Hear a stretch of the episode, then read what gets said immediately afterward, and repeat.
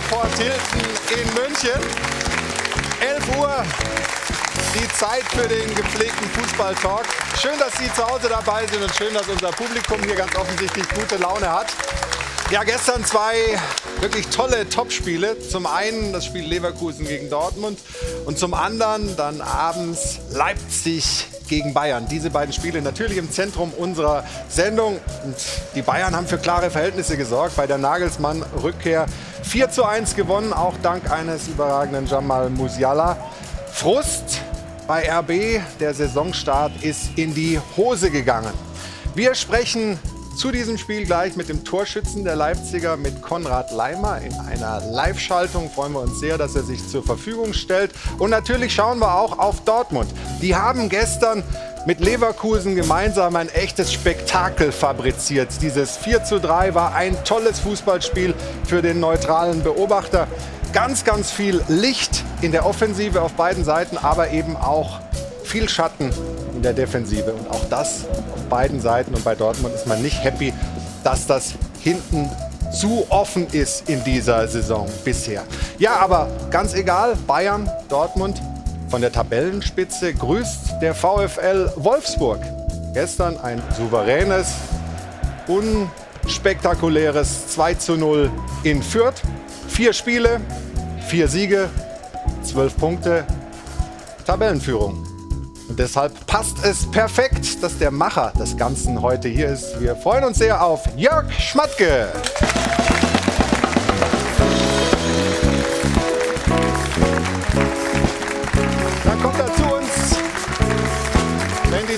Drehtür funktioniert. Jawohl. Hajo von Adel und Band begleitet ihn musikalisch. Schönen guten Morgen, Jörg. Servus. Könnte ja fast sagen, schönen guten Morgen, Kollege. Ja. Gab's mal? Ja, gab, gab, gab mal eine dunkle Zeit in meinem Leben, wo ich auch für die Medien gearbeitet Da habe. war er beim Sport 1 Vorgänger, beim DSF, Kommentatorenassistent. Ja. Hat den Jungs am Mikrofon ein bisschen was von Fußball erklärt im Hintergrund. Aber das ist hier eine Talentschmiede. Also letztlich wurde da die Ausbildung sozusagen begonnen für die Erfolge, die jetzt heute eingefahren werden. Habe ich so noch gar nicht gesehen, aber ich werde mal drüber nachdenken. Aber es kann sein, dass es mir den letzten Schliff gegeben hat. Ja, vielen Dank dafür. Äh, ein Mann mit vielen Talenten, ähm, Torhüter, 266 Bundesligaspiele. Aber es gab auch eine Szene, die wir im Archiv äh, gesehen haben. Da gab es mal den Feldspieler Jörg Schmatke. Zweimal. Zweimal sogar, also wir haben es nur einmal Ja, gesehen. das ist Rostock und dann gab es das nochmal in Dortmund. So, was war da los? Wir hatten ein bisschen wenig Spieler zu dem Zeitpunkt, weil wir Verletzte hatten. Und, Das war bei äh, Freiburg, ne? Freiburg, ja. Und dann hat sich die Situation so ergeben, dass wir, dass wir wechseln wollten. Und dann bin ich ins Feld und der zweite Torwart ist ins Tor. Und dann haben wir das Spiel zu Ende gebracht. Also, Hat leider nicht wirklich geholfen, weil ich glaube, in Rostock haben wir verloren. Trotzdem und, verloren, Und Dortmund auch, ja. Naja gut, also über diese Archivperlen sprechen wir vielleicht am Rande. Ein bisschen mehr dann schon über den VfL Wolfsburg und wie der Saisonstart einzuordnen ist und was da alles jetzt noch kommt. Champions League äh, steht vor der Brust und vieles mehr. Freue mich, dass du da bist und ich freue mich auf eine tolle Runde heute und da möchte ich jetzt mal langsam in die Vorstellung gehen. Sie war gestern in Leipzig ähm, und ist äh, nachts hier in München angekommen. Sie arbeitet bei der Bild-Zeitung, ist Bayern-Reporterin. Ich freue mich, dass sie heute ihre Premiere hat im Doppelpass. Lena Wurzenberger, schönen guten Morgen. Vom Sportinformationsdienst ist zu uns gekommen Thomas Niklaus. Hallo. Der Sportchef der Welt am Sonntag ist hier, Lars Wallroth. Guten Morgen. Der Chefredakteur von Radio NRW, auch herzlich willkommen, Udo Kreuer. Und wie immer hier bei uns in der Runde unser Sport 1-Experte Stefan Effenberg. Moin. Ja, und komplett ist der Doppelpass natürlich nur, wenn sie sich meldet. Schönen guten Morgen, Jana Wosnitzer, die Frage der Woche.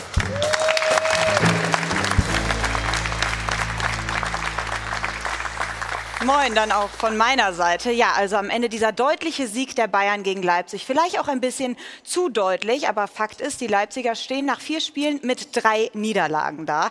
Jetzt muss man ja aber auch sagen, zur ganzen Wahrheit gehört, es gab einige Top-Transfers in diesem Sommer von Leipzig nach München. Und so konnten sich die Leipziger vor dem Spiel einen kleinen Joke auf Twitter nicht verbieten. Und zwar der T6-Bus wurde nach Leipzig gefahren, dort dann zu sehen. Natürlich die Deals Upamecano, Sabitzer und Nagelsmann, dazu noch Benjamin Glück, die beiden Assistenten Zembrot und Topmüller und der Teampsychologe Dr. Pelker, also im vom Nagelsmann zitierten T6-Bus. Wir machen an der Stelle jetzt aber keinen Joke, sondern fragen ganz im Ernst, denn das ist unsere Frage der Woche.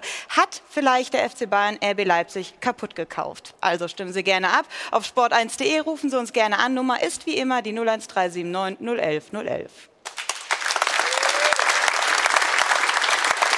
Dankeschön, Jana. Ja, und die Frage ist natürlich kontrovers, haben wir gesehen im Netz, äh, ist die sehr unterschiedlich besprochen worden. Bin gespannt, was unsere Runde dazu sagt. Und wir interessieren uns natürlich auch für Ihre Meinung zu diesem Thema. Wollen jetzt aber mal schauen auf den gestrigen Abend, aufs Topspiel, die Nagelsmann-Rückkehr nach Leipzig. Es gab ein paar Pfiffe, aber so schlimm war das nicht, wenn wir mal reinhorchen. Ja, also ist eigentlich relativ normal abgegangen und am Ende dann ein deutlicher Sieg des FC Bayern. Ein paar Tore zu hoch, aber eben klar gezeigt, wer die Nummer eins ist in diesem Duell zwischen RB und den Bayern. Schauen wir mal rein, das gestrige Spiel und dann diskutieren wir hier in der Runde.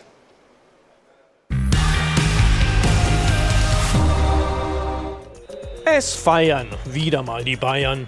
Ausgelassen und gleichzeitig entspannt nach einer Demonstration der Stärke. Unten das neue Traumduo Nagelsmann Salihamidzic. Und oben sonnen sich die Bayern-Bosse im Erfolg.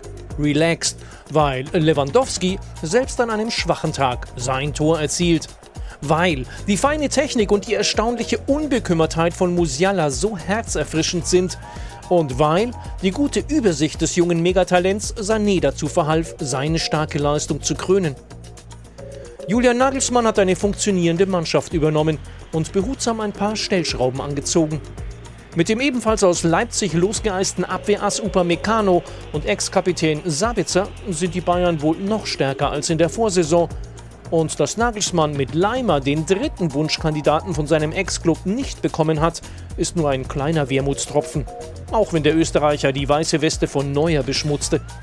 Aber bei vier eigenen ist ein Gegentor zu verschmerzen, zumal die als Bayernjäger auserkorenen Leipziger unter Nagelsmann-Nachfolger Jesse Marsch mehr als holprig gestartet sind und noch nicht zu verstehen scheinen, was der US-Amerikaner von ihnen will, selbst wenn sie es schriftlich haben.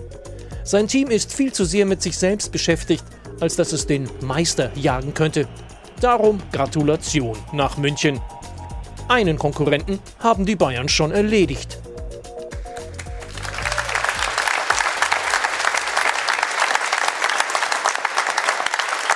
Herr Stefan, wie viel hat das damit zu tun, dass ähm, die Bayern Leipziger gekauft haben? Also angefangen mit dem Trainer vor allem. Ja, mit Sicherheit einiges. Ähm, dass in dem Spiel Bayern München Favorit ist, das wäre auch im letzten Jahr oder war im letzten Jahr genauso. Aber ich glaube, mit Ubo Meccano und auch mit Sabitzer sind das schon zwei Stützen weggebrochen bei Leipzig. Das hat ihm wehgetan, das hat man gestern, glaube ich, auch gesehen. Es war ein verdienter Sieg. Bayern hat da souverän gespielt und auch, finde ich, auch in der Höhe verdient gewonnen. Jörg, ist das ähm, eigentlich normales Prozedere, dass die Bayern sich halt die besten Spieler aus der Bundesliga und jetzt auch Trainer holen oder müsste da der Rest der Liga irgendwie aufbegehren. Also ich meine, man kann sich ja mal vorstellen, das würde in, in England passieren, keine Ahnung. Manchester City holt, holt, holt, sich Klopp und noch zwei Spieler von Liverpool. Das passiert ja auf der ganzen Welt so, dass, dass, dass die, die Clubs, die, die über Wirtschaftlichkeit verfügen, dann auch die besten Spieler nicht nur aus der eigenen Liga, sondern auch international versuchen zu verpflichten. Und in dem Fall ist es dann halt noch ein Trainer, der eine Ausschießklausel hatte oder verhandelt worden ist. Also von daher ähm, ist es eigentlich ein ganz normaler Vorgang, der in meinen Augen jetzt nicht irgendwie Naserümpfen hervorruft, sondern ganz im Gegenteil, das ist völlig normal. Aber Sie haben ihren Konkurrenten äh, deutlich Ja, aber, aber Nagelsmann ist, ist dorthin gegangen äh, für, für relativ viel Geld, muss man Ja, sagen. 25 Millionen. Das heißt, da muss ja auf beiden Seiten Interesse bestanden haben. Äh, und bei Sabitzer ist es so, dass der, glaube ich, keine Ausstiegsklausel hatte. Und, und, und, und die Leipziger haben sich auch dazu entschieden, ihn, ihn gehen zu lassen. Also von daher ist es ein ganz normales Geschäft. Man muss das ja auch ein bisschen relativieren. Dieser Upamecano-Deal, der war ja schon im Februar fix. Da war ja Nagelsmann noch gar kein Thema bei den Bayern. Also insofern, es dreht sich ja eigentlich nur um, um Sabitzer, der jetzt durch Nagelsmann vielleicht zu den Bayern gekommen ist. Und dass der seinen Trainerstab mitnimmt, ist ja eigentlich auch normal. Das sind Leute seines Vertrauens und also ich finde das auch legitim. Dass Er hat sich ja auch selber geäußert auf der Pressekonferenz zu diesem Lügenbaron-Thema, was so durchs Netz äh, so ein bisschen geschwirrt ist. Ist das aus deiner Sicht ähm, glaubhaft? Also hat er das gut erklärt? Als er eben auch so gesagt hat, ja, das war ja vor, vor meiner Zeit, war ja Opa Meccano und letztlich ähm, gab es für jeden Transfer dann irgendwelche Gründe? Also ich glaube schon, also bis auf Sabitzer, ähm, bei dem er ja wirklich auch äh, dahinter war, dass der verpflichtet wird, der kam ja auch relativ zum Schluss der Transferperiode. Ähm, Upamecano war davor schon fix, also den hatte Flick ja schon im Auge und dass er den Trainerstab mitnimmt, das ist auch legitim. Bis auf den ähm, Teampsychologen sind die ja immer mit ihm mitgezogen quasi. Ähm, aber natürlich, man merkt jetzt äh, an den ersten Spieltagen schon, wie Leipzig das wehtut. Und die haben richtig Probleme. Also das sind drei wichtige Säulen, die weggebrochen sind. Und im Moment läuft das einfach noch nicht so gut. Aber um mal Thomas Müller äh, zu zitieren, der ja im Interview gesagt hat, äh, ja, ist doch klar, dass wir bei einem äh, Club einkaufen, bei dem es auch gut läuft und nicht äh, äh, bei jemandem, der in der unteren Tabellenhälfte ist. Ähm, das ist logisch. Und dann müssen sich die Spieler natürlich auch nicht neu anpassen, sondern die kennen die Liga schon. Das geht dann natürlich auch alles viel schneller. Und es ist ja auch nichts Neues. Ne? Also früher war es bei Werder Bremen mit Mario Basler, Andi Herzog, in Dortmund mit äh, Hummels, Götze oder Lewandowski. Also es ist ja nichts Neues und es ist völlig legitim.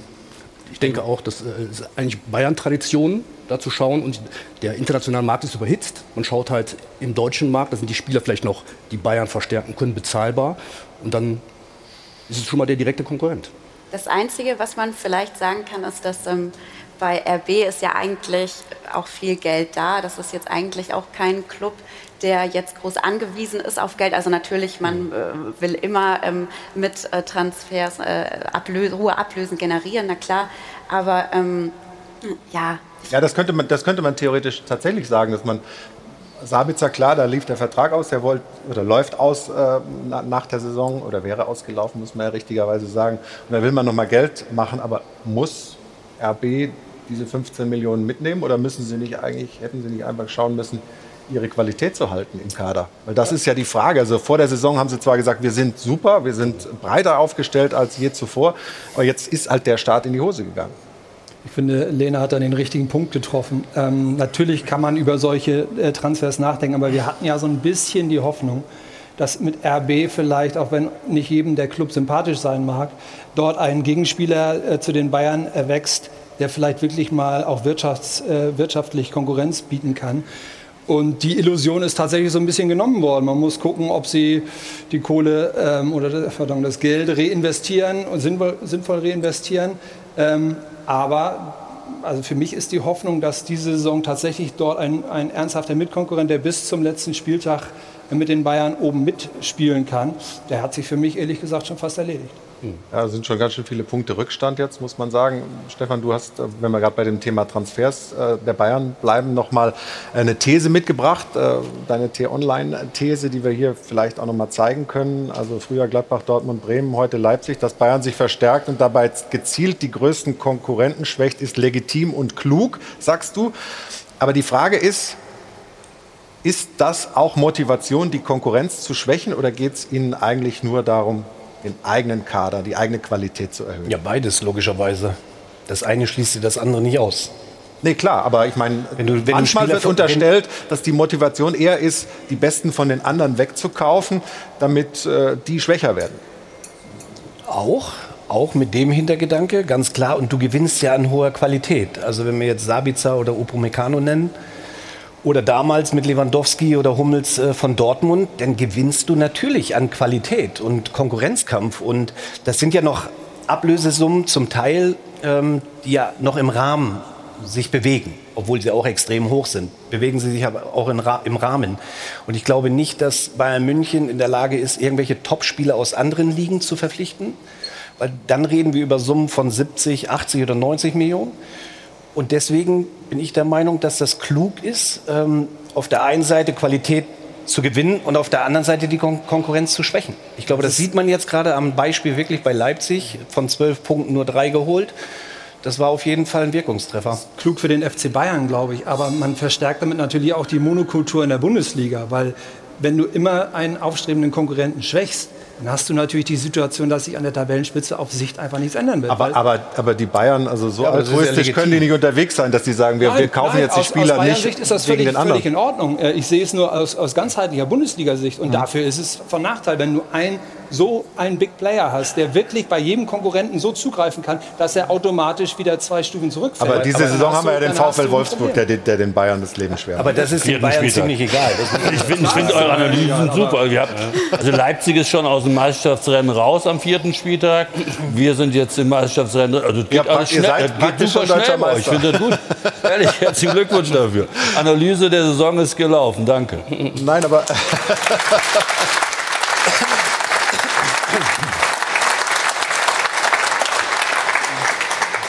Aber die Gefahr, die er beschreibt, die, oder, oder, dass das nicht ganz unrealistisch ist, ist ja klar, dass die Bayern möglicherweise wieder diese Saison dominieren und nach äh, diesen vielen Meisterschaften in Folge ist die Sehnsucht eben groß, ja. dass da mal endlich mal zumindest bis zum Schluss ein harter Kampf geliefert wird. Das ist doch verständlich. Ja, natürlich ist es verständlich. Das wäre auch für die Liga gut, wenn, wenn der wirklich der, der, der Kampf bis am letzten Spieltag geht und vielleicht mal auch nicht Bayern wird. Äh, aus Bayern-Sicht natürlich nicht, aber aus Sicht der Liga wäre das schon gut, ja. Aber ich glaube auch nicht, dass Bayern München nur Spieler verpflichtet, um andere zu schwächen, weil die brauchen schon Spieler, mit denen sie auch eine Champions League gewinnen können. Mhm. Und die Transfers, die, die Stefan gerade angesprochen hat, ich meine, das waren alles Top-Transfers. Also Hummels ist ja jetzt nicht irgendwie nur um die anderen zu schwächen geholt worden. Lewandowski äh, ist nicht geholt worden, nur um, um Dortmund in dem Fall zu schwächen. Also von daher verpflichten sie natürlich aus der Liga heraus auch Spieler, die, die ihnen helfen, die Champions League zu gewinnen. Also von daher völlig legitimer Vorgang. Und die anderen Clubs müssen versuchen, sich dagegen zu wehren, indem sie dann auch mal Nein sagen. Aber das ist natürlich schwierig. Also im Fall Sabitzer, wenn, wenn er noch zehn Monate Vertrag hat und du hast ein Angebot am Tisch dann musst du abwägen. Nehme ich das Geld oder wie groß ist die sportliche noch, Problematik, ja? die ich dadurch erzeuge? So, und dann wird abge ist abgewogen worden und, und man hat sich entschieden, ihn gehen zu lassen. Gerade ja. Das hat Julian Nagelsmann ja auch gesagt, dass Leipzig sich ja freuen kann, dass man quasi noch 15 Millionen in die Kasse gespült hat. Das, ich glaube, es gab ja auch mal die Gerüchte, dass Tottenham auch dran ist. Da ging es um 30 bis 40 Millionen, aber ich glaube, das war jetzt nicht realistisch. Von daher, ähm, ja, natürlich, das kann man auch so sehen. Gerade den Bayern kann es doch eigentlich egal sein. Also die müssen ja nicht sentimental sein, bloß weil jetzt vielleicht äh, ein Konkurrent weniger da ist. Also das war ja schon über Jahre so. Gibt da nicht so viele. Klar, aber aus Fußballfansicht ist es was anderes, aber aus Bayern-Sicht finde ich das auch völlig in Ordnung, was, was, was die da machen. Also würde ich wahrscheinlich als Verantwortlicher in dem Verein auch so gestalten. Aber Jörg, wenn wir, wenn wir jetzt sozusagen hier viel zu schnell ein Ei draufhauen äh, auf, auf Leipzig, glaubst du, die haben das Potenzial. Ja, das ist eine Top-Mannschaft. Also jetzt mal bitte. Die Bayern. Die, sind nicht gut jagen. gestartet, mit, nur mit drei Punkten aus vier Spielen. Aber es ist eine richtig gute Mannschaft. Ich meine, wir haben sie gespielt am vorletzten Spieltag. Es äh, war, ein, war ein schwerer Kampf und wir mussten wirklich top verteidigen in den letzten 30, 40 Minuten, äh, um, um 101-0 äh, über die Bühne zu bekommen. Das ist eine richtig gute Mannschaft und, und, und man muss den Ganzen auch ein bisschen Zeit geben. Also da kommt ein neuer Trainer, der Ideen hat. Äh, muss sich alles ein bisschen anpassen. Wir haben die Schwierigkeit gehabt, dass wir die Europameisterschaft hatten und dadurch äh, natürlich äh, viele Prozesse sich auch verlangsamt haben, weil die Spieler nicht zur Verfügung standen in der wichtigen Phase der Vorbereitung. Also von daher Leipzig abzuschreiben, halte ich für, für wirklich ein bisschen Quatsch. Gewagt sozusagen. Okay. Wollen wir reinschauen ins Spiel?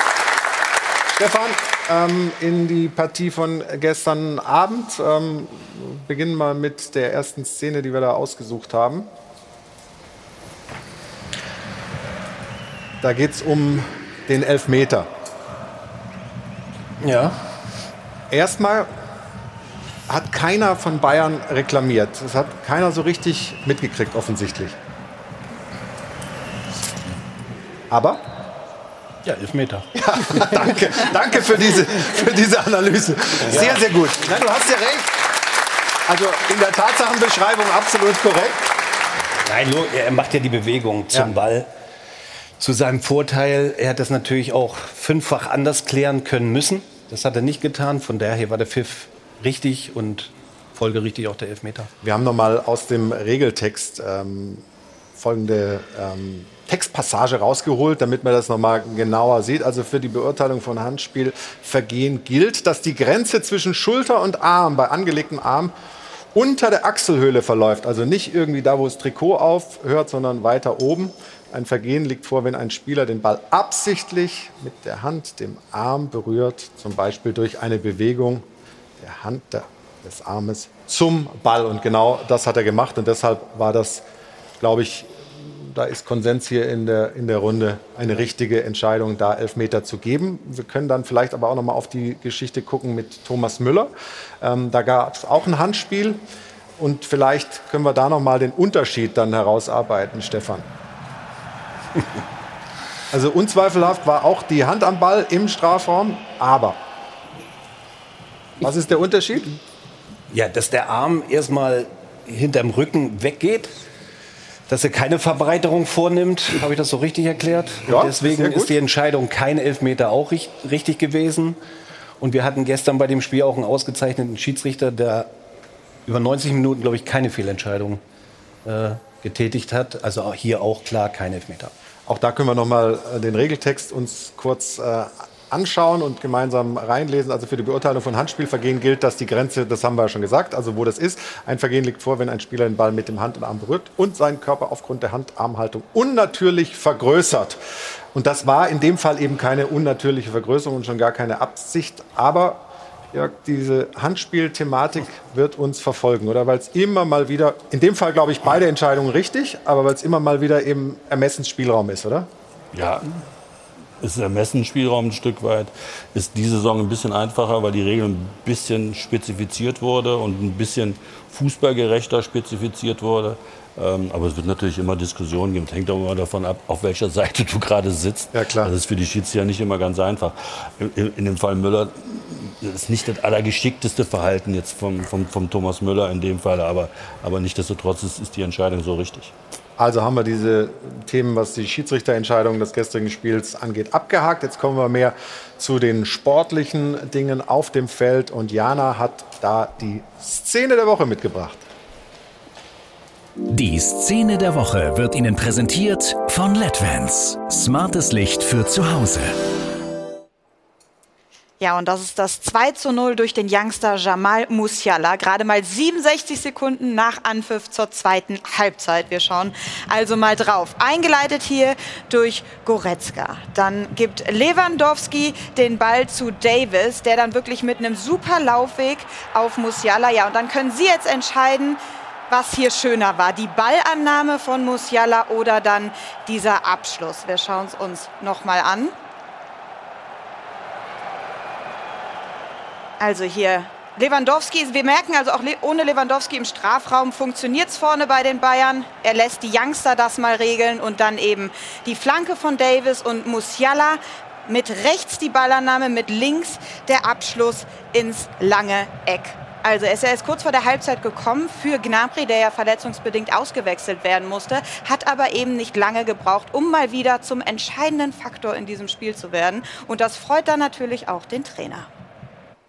Ja, Jamal hat wieder bewiesen, dass er ein außergewöhnlich guter Spieler ist, der sowohl offensiv wie auch defensiv heute sehr, sehr gut gemacht hat und ähm, ja, sicherlich der dann entscheidende Spieler heute war. Ja, wir dürfen nicht vergessen, der ist erst 18 Jahre jung und trotzdem hat er einfach schon das Potenzial zum Unterschiedsspieler. Die Szene der Woche wurde Ihnen präsentiert von LEDVANCE. Smartes Licht für zu Hause.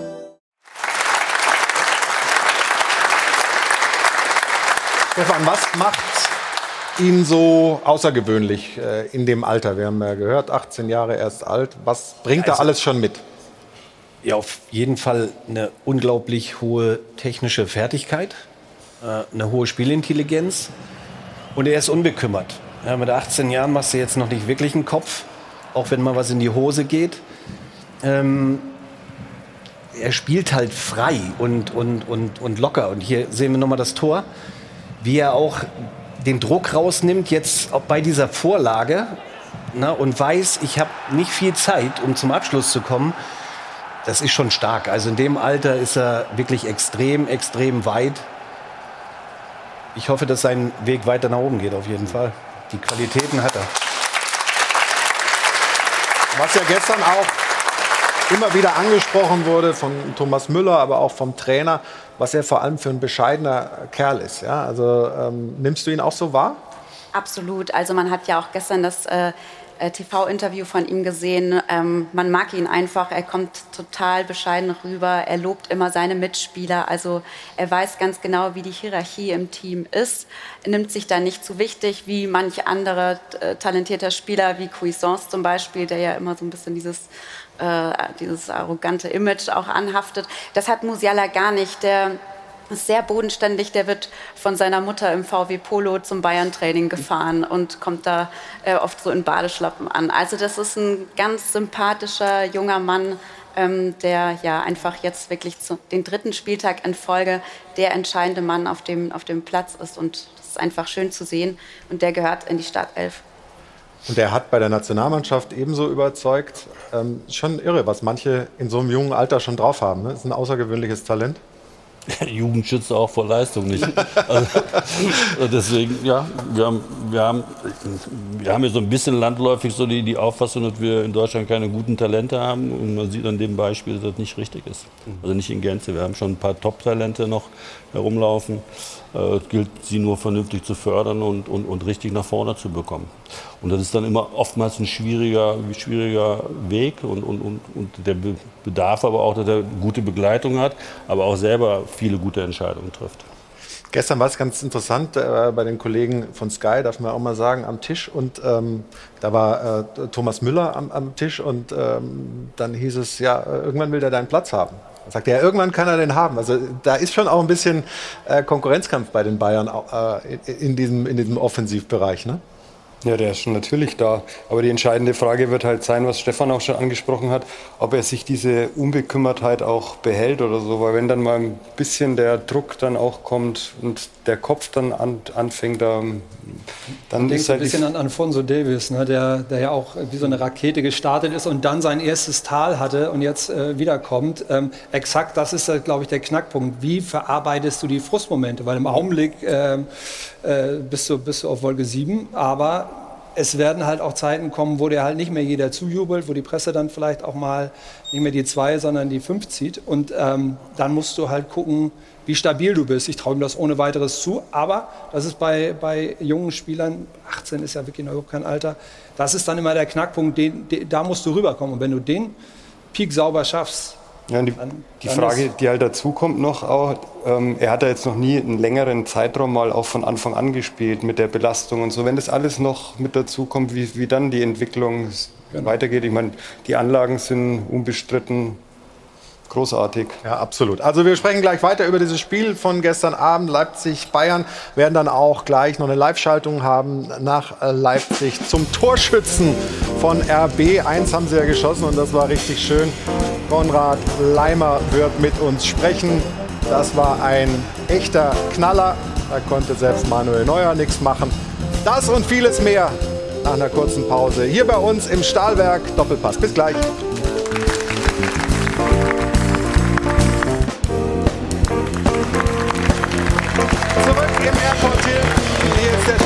Doppelpass am Sonntagmorgen.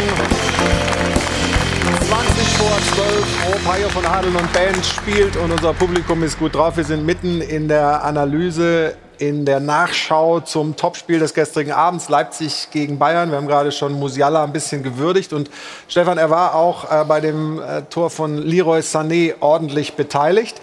Ja. Die beiden, sag mal, ja. wenn man die Presse liest heute, die Matchwinner? Ja, für, für Leroy Sané freut mich das natürlich, weil wenn du über Wochen und Monate auf die 12 kriegst und jetzt relativ stabil deine Leistung bringst, dann freut mich das persönlich für ihn. Und bei Musiala, also das haben sie natürlich wieder gut gespielt. Ne? Lewandowski, Musiala weiß, dass genau da in diesem Bereich eben einer stehen wird. Und bei Musiala muss man auch sagen, er trainiert halt tagtäglich mit den Besten und das hebt ihn auch auf das nächste Level dann irgendwann. Aber für die beiden freut mich das wirklich. Ja, vor allen Dingen für Sané.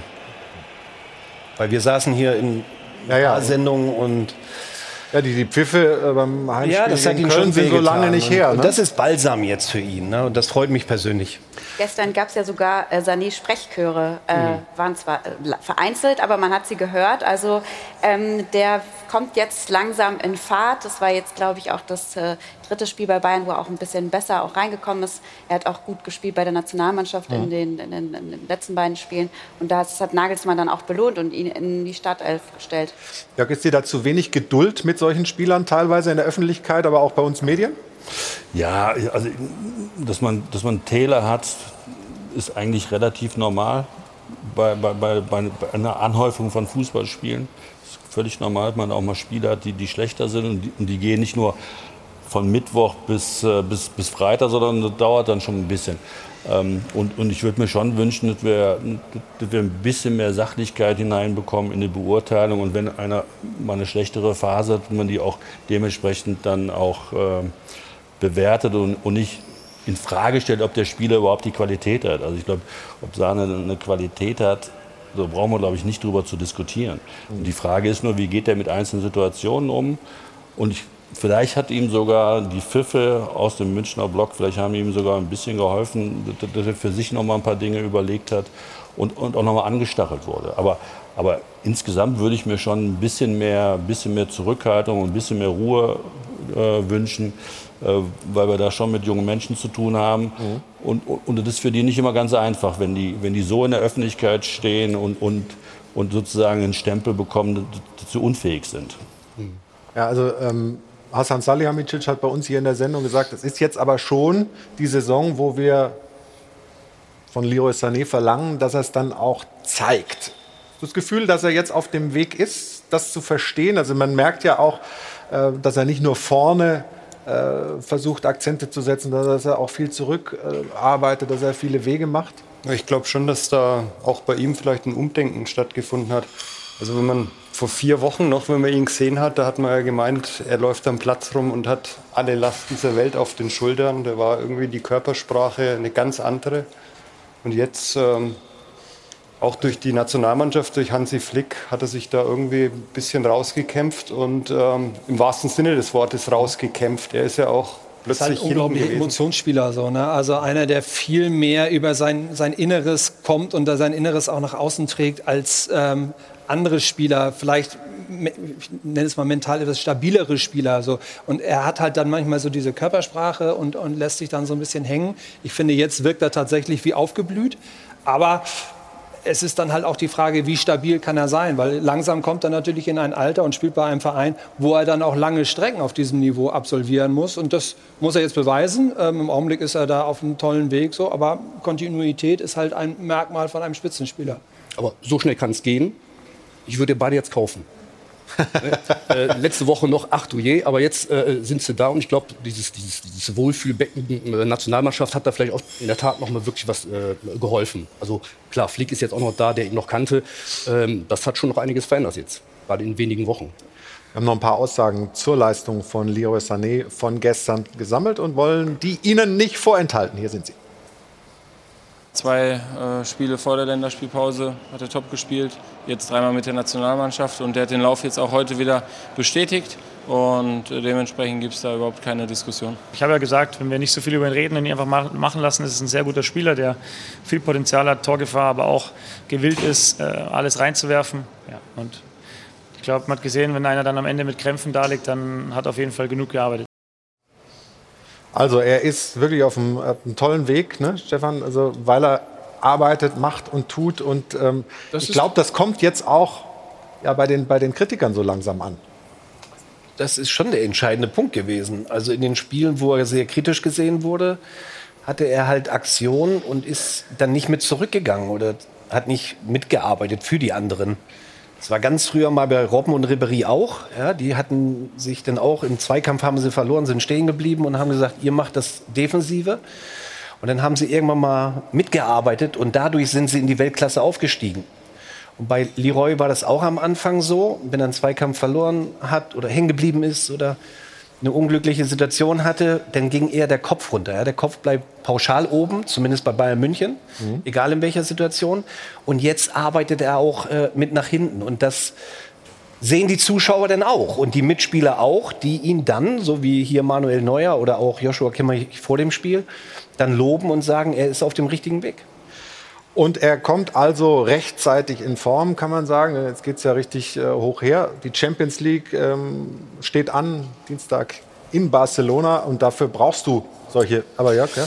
Ja, ich will nur noch mal sagen, also die Position ist da aber auch entscheidend. Also ein, ein Offensivspieler und ein junger Offensivspieler, der übers Dribbling und übers Tempo kommt, der definiert sich natürlich auch über gelungene Offensivaktionen. Mhm. Der Kopf, der schneller runtergeht, kann ich sogar verstehen. Natürlich ist das ein Reifungsprozess, dass er dann merkt, ah ja, pass auf, ich muss mich über die Rückwärtsarbeit wieder ins Spiel bringen. Aber das, das, das kann man nicht mit 18, 19, 20. Das muss man lernen. Stefan, du wirst das bestätigen. Also Offensivspieler sind da ein bisschen anfälliger, dass die, dass die Leistungskurven eher so gehen, anstatt, anstatt so. Also deswegen finde ich, muss man immer genau hinschauen, welche Position ist, ist, ist das und, und, und warum gibt es vielleicht den, das eine oder andere Problem. Und er scheint die Lehren daraus gezogen zu haben, dass er jetzt mehr mit nach hinten arbeitet und da aber trotzdem sein Spiel nach vorne nicht verliert. Also, äh, Leroy Sané auf dem richtigen Weg, die Bayern vor der Champions League und deshalb hat Jana jetzt die Teamanalyse. Die Teamanalyse wird präsentiert von Amazon Prime Video. Ja, nach dem Topspiel gegen Leipzig in der Bundesliga müssen die Bayern also auch unter der Woche ran in der Champions League. Und auch da steht ein Topspiel an, denn es geht nach Barcelona. Wir melden uns wie immer auch wieder mit dem Fan-Talk live aus Dortmund, aus dem Fußballmuseum am Dienstag und am Mittwoch. Stefan wird auch mit dabei sein. Wir freuen uns natürlich, wenn Sie einschalten. Und bei Barcelona muss man sagen, nach dem Abgang von Messi ist das so ein bisschen eine Wundertüte. Und das sieht auch Thomas Müller so. Der sagte gestern nach dem Spiel bei den Kollegen von Sky, ich muss ehrlich sagen, ich kann Barcelona überhaupt nicht einschätzen. Jetzt ohne Messi wird das sicherlich eine ganz andere Mannschaft. Aus Sicht von Barcelona muss man sagen, hoffentlich, weil das letzte Mal in der Champions League gab es ja diese 2 zu 8 Packung im Viertelfinale 2020. Und jetzt ist halt die Frage, was ist drin für Bayern gegen Barca am Dienstag? Die Teamanalyse wurde präsentiert von Amazon Prime Video.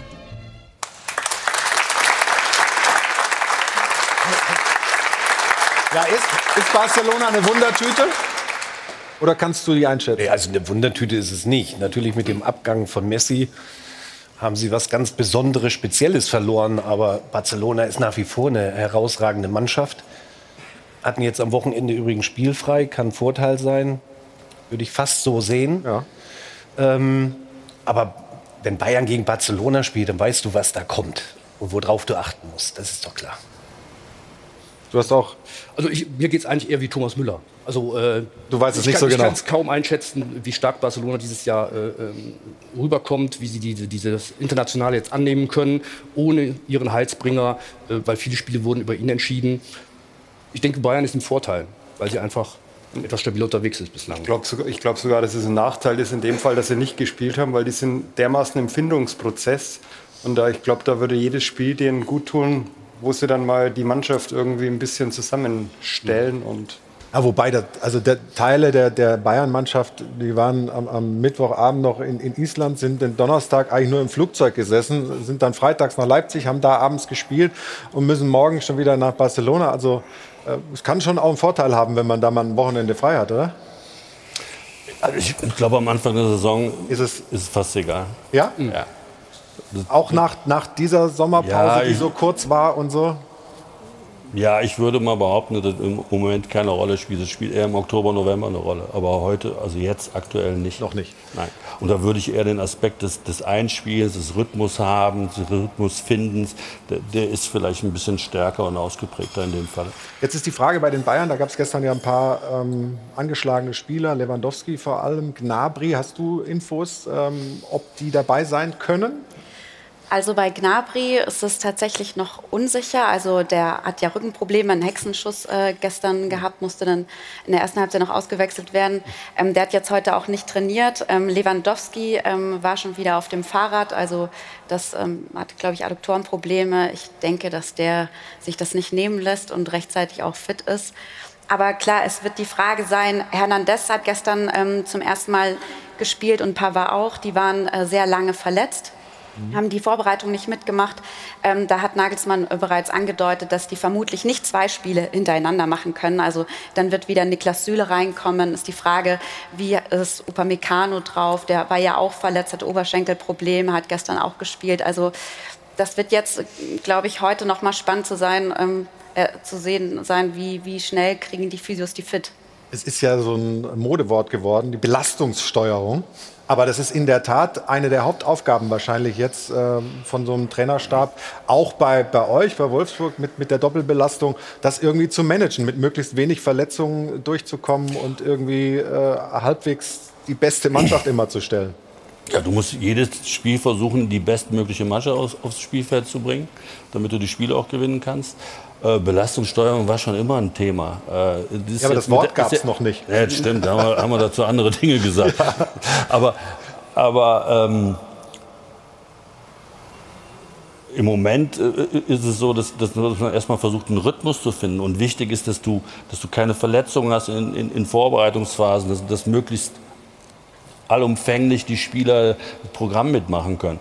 Das ist ein bisschen gestört gewesen durch, durch die internationalen Turniere dieses Jahr, Spieler zu unterschiedlichen Zeitpunkten gekommen sind. Äh, aber, aber wichtig ist am Ende, dass du, dass du viel Trainingszeit hast im, im, im Vorlauf und, und dann ein Dreitagesrhythmus ist eher die Problematik vom Kopf als, als vom, vom Körper her. Also du musst, du, musst, du musst versuchen, möglichst schnell Spiele abzuhaken und dich auf das neue Spiel vorzubereiten. Und das ist ein, das ist, das ist ein Kopfproblem eher als, als ein körperliches Problem. Bei ähm, den Bayern ist ja die Champions League immer vielleicht noch wichtiger als bei Vereinen wie beim VfL Wolfsburg. Die, ja, natürlich ist das wichtig, vor allem finanziell wichtig, aber sich da, sich da, äh, die, die, für die Bayern ist es nur eine gute Saison, wenn sie in der Champions League richtig weit gekommen sind, würde ich mal sagen, oder? Ist das der Unterschied? Na klar, also die Bayern sind der Bundesliga seit langem entwachsen. Ähm, die orientieren sich an den besten Mannschaften Europas, nicht mehr an den besten Mannschaften Deutschlands. Und äh, letztendlich kommt es äh, nach der Saison darauf an, wie weit sie in der Champions League gekommen sind. Denn dass äh, mindestens ein Titel national rausspringt, wenn nicht gar meistens zwei, äh, das ist bei den Bayern fast gesetzt. Das hat Oliver Kahn ja auch gesagt, Top 3, das ist das Ziel, da wollen sie immer hin. Mhm. Sprich ins Halbfinale wollen sie immer. Ich glaube, finanziell kalkulieren sie immer mit dem Weiterkommen in der Gruppenphase. Aber ähm, ja, sportlich gesehen ist es klar, Halbfinale. Ja. Also, das sind die ähm, gesetzten Ziele beim FC Bayern. Äh, jetzt geht es aber erstmal los müssen wir auch da vielleicht ein bisschen ruhig machen. Äh, startet erstmal die Champions League äh, unter der Woche, Dienstag, Mittwoch, die deutschen Mannschaften im Einsatz. Sind wir gespannt, wie sie das machen. Und wir sprechen gleich noch ein bisschen über Leipzig. Wir kommen zum Spiel zurück gestern. Das war eben ein Fehlstart bisher in diese Saison mit nur drei Punkten bisher. Wir sprechen mit Konrad Leimer und äh, machen nach der Pause hier weiter im Stahlwerk Doppelpass. Und Sie haben eine Chance, und zwar eine gute Chance, bei uns was zu gewinnen und bleiben hoffentlich dran. Bis gleich, wir melden uns wieder aus dem Airport Hilton in München. Willkommen zurück, liebe Zuschauerinnen und Zuschauer. Das Airport Hilton in München begrüßt Sie mit unserer Band Hajo von Hadeln und Band beim Stahlwerk Doppelpass. Und wir haben es mehrfach angesprochen. Wir freuen uns sehr, dass uns ein Spieler aus Leipzig zugeschaltet ist. Conny Leimer ist äh, in Leipzig und wir begrüßen ihn ein, mit einem herzlichen Applaus, würde ich sagen, hier aus München.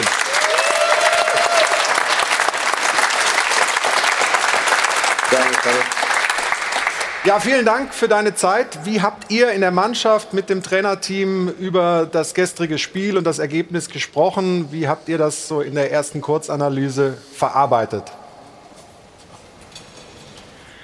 Ja, schlussendlich ähm, wissen wir, wenn man 4-1 verliert, ist es einfach zu hoch. Ähm, und ähm, das wussten wir alle miteinander. Haben wir auch natürlich gesagt, dass nicht alles schlecht war und dass vielleicht ein 4-1 auch irgendwie zu hoch war und das nicht ganz dem Spielverlauf entspricht. Ähm, aber ja, wir wissen, dass noch einiges an Arbeit vor uns liegt in den nächsten Spielen, in den nächsten Wochen. Und ja, gegen Bayern kann man mal sicher verlieren. Ähm, das ist kein Hals- und Beinbruch, aber wir wissen, dass wir nicht so gut dastehen, wie wir uns das alle vorgestellt haben. Und ja, jetzt gilt es einfach abzuhaken, besser zu machen in den nächsten Spielen und einfach weiterzumachen. Woran müsst ihr arbeiten? Was sind so die Baustellen, die es noch gibt im Spiel bei RB? Ja, ich glaube, wie wir gestern gut gesehen haben, haben wir uns einfach, oder generell in den ersten Spielen haben wir uns schwer getan, einfach im letzten Drittel dann wirklich gute Chancen herauszuspielen. Also wenn ich jetzt die letzten, wenn ich jetzt gestern auch durchgehe oder auch die anderen Spiele, ähm, ja, es fehlt einfach dann meistens ein bisschen die Genauigkeit am Ende, der letzte Pass, das, der letzte Wille, da unbedingt ein Tor zu machen und ähm, das müssen wir auf jeden Fall verbessern, dass wir einfach wieder zu mehr Torchancen kommen und dass wir einfach unsere Tore wieder machen. Ähm, haben dann schlussendlich auch zu leicht Tore bekommen. Ähm, also ähm, das sind jetzt mal meine Sachen, was ich jetzt so schnell so darauf antworten würde. Aber grundsätzlich ähm, sind wir in der Findungsphase. Wir müssen einiges besser machen, das wissen wir alle gemeinsam und versuchen einfach das so schnell wie möglich in den nächsten Spielen zu schaffen. Wir können ja mal gemeinsam auf dieses wunderbare Tor schauen, äh, was du geschossen hast. Ähm, da war der unbedingte Wille da, das Tor zu machen, würde ich sagen. Ähm, den kann man, glaube ich, kaum besser treffen, aber vielleicht kannst du selber was dazu sagen. Ja, also ähm, kann mir jetzt nicht viel dagegen sagen. Also ähm, ich habe ihn wirklich perfekt getroffen, hatte auch ein bisschen Wut, dass ich da vom 3-0 da den Ball im Mittelfeld verloren habe und habe dann gefühlt so einfach einmal mal abgezogen und habe ihn perfekt getroffen. Hat schlussendlich leider nicht mehr viel, viel geholfen, ähm, aber ich freue mich natürlich, dass ich ähm, dann wenigstens ein Tor ziehe. Und zum Dank, in Anführungszeichen, gab es dann danach gleich die Auswechslung. Aber das war wahrscheinlich die äh, Belastungssteuerung, oder? Wegen Champions League. Da liegt ja, ja was äh, natürlich, wenn man so ein Tor schießt und dann hofft man vielleicht, dass man noch irgendwie zurückkommt in so ein Spiel. Hätte man gerne noch ein paar Minuten gespielt, aber ich habe ähm, vier Spiele gehabt in der Länderspielpause und wir haben vier Spiele jetzt dann vor unserer Brust, die wichtig sind und ähm, ja, ähm, auswechseln tut immer der Trainer. Ja, wenn wir mal ein bisschen Richtung Champions League schauen, ähm, die Gruppe ist nicht unbedingt die einfachste, würde ich mal sagen. Es geht bei Manchester City los. Ihr habt da noch PSG und Brügge drin. Wie ist so die Zielsetzung, die realistische Zielsetzung?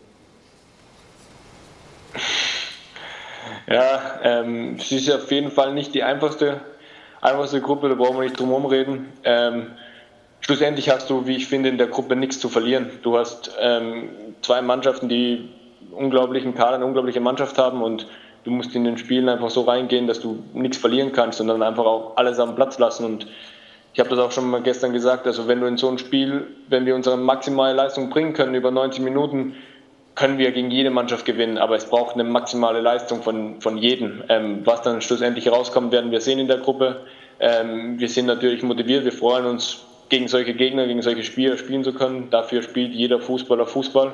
Ähm, aber natürlich wollen wir auch erfolgreich sein. Und ähm, was die Zielsetzung dann ist in der, in der Gruppe, will ich gar nicht sagen. Ich will einfach sagen, ähm, wir werden in jedem Spiel alles reinhauen und das, was rauskommt, kommt raus.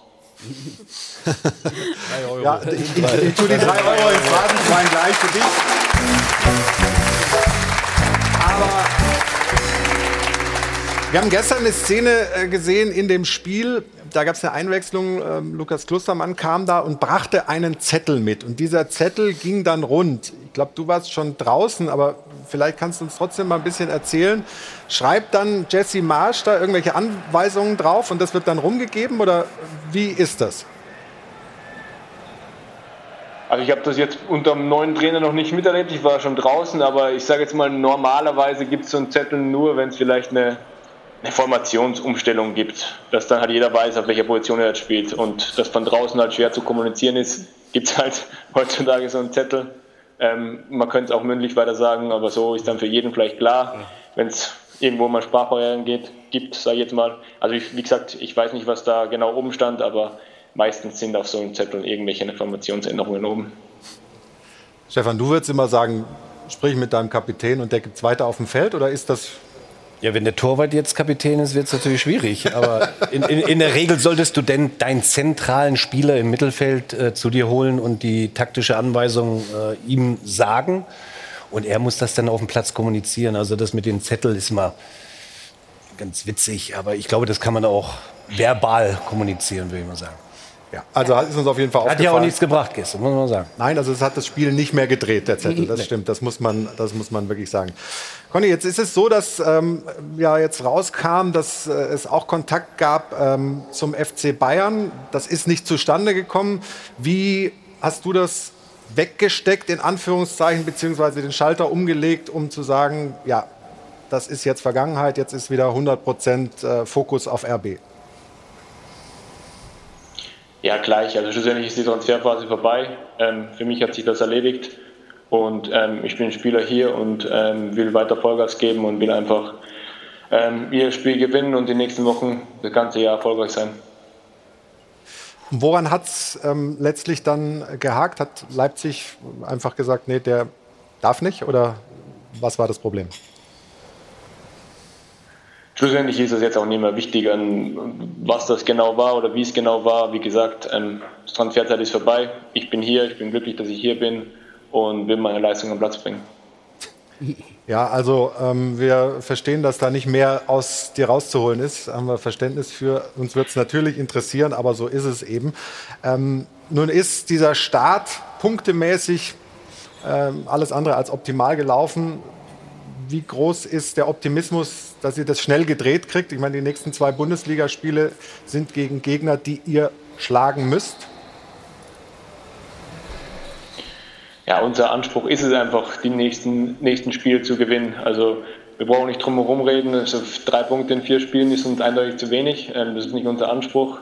Und da steht die ganze Mannschaft ist einfach in der Pflicht, in den nächsten Spielen einfach eine Reaktion zu zeigen und einfach unter allen Umständen, was es gibt, einfach drei Punkte zu holen. Und das ist uns allen klar. Dafür ähm, müssen wir hart arbeiten, wissen, dass wir einfach einige Sachen besser machen müssen in den Spielen. Und ähm, wenn das passiert, ähm, bin ich sehr überzeugt, dass wir so eine große Qualität in der ganzen Mannschaft haben, dass wir da erfolgreich sein werden und die nächsten Spiele gewinnen werden. Euer Trainer Jesse Marsch ist ja auch neu. Wie läuft die Zusammenarbeit mit ihm? Er wirkt sehr energetisch, ähm, fordert aber auch eine Menge. Auch der Spielstil, ähm, den er spielen lässt, ist äh, sicher anspruchsvoll. Wie lange braucht das, bis deiner Erfahrung nach, dass dann wirklich alles ineinander greift, jedes Rädchen?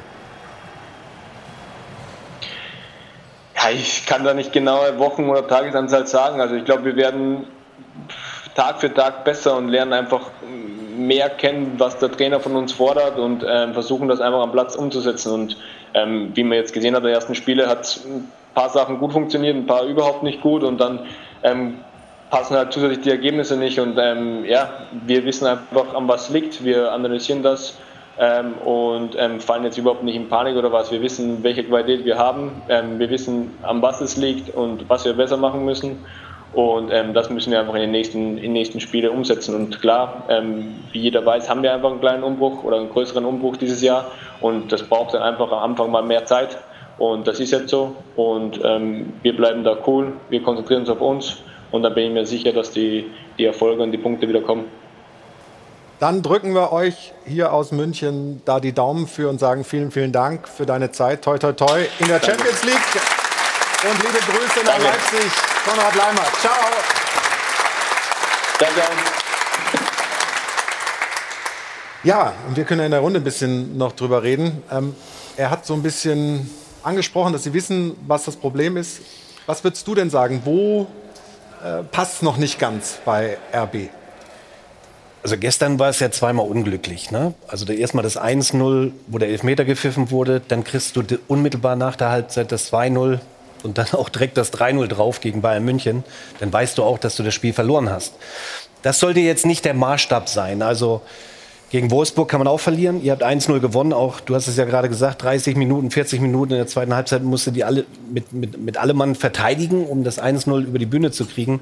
Aber so ein 1-0 dann gegen Mainz, ich glaube, für den Anspruch, wir wollen sie nicht vorverurteilen. Also sind ja noch jede Menge Spiele, um das Ding auch wieder zu drehen.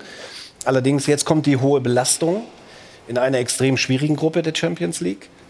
Und das macht die Sache on top noch mal problematischer.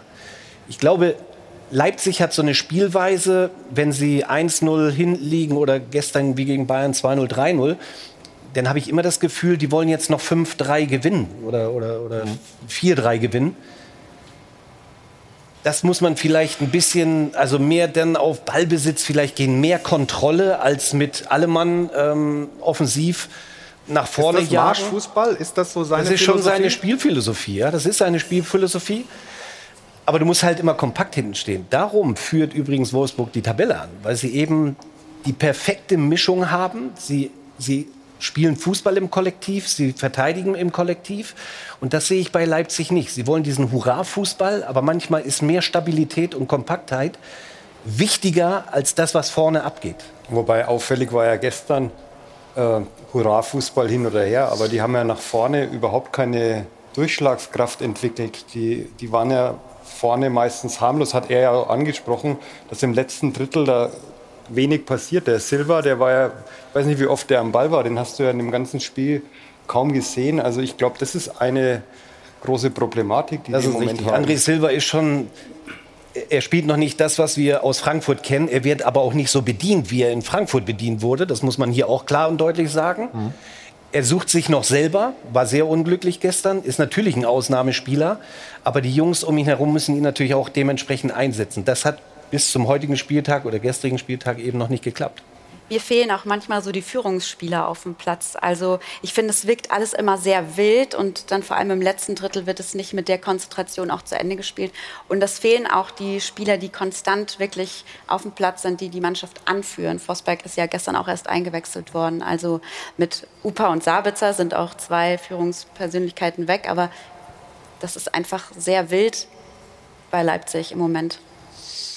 Ich finde den, den Silver-Aspekt ähm, äh, spannend, weil ich beobachte bei Bayern, bei Dortmund, aber auch bei Wolfsburg, dass es so ein bisschen eine äh, Renaissance des Mittelstürmers gibt. Also Haaland, äh, Lewandowski ist klar, aber auch Wout Weghorst, die machen das super.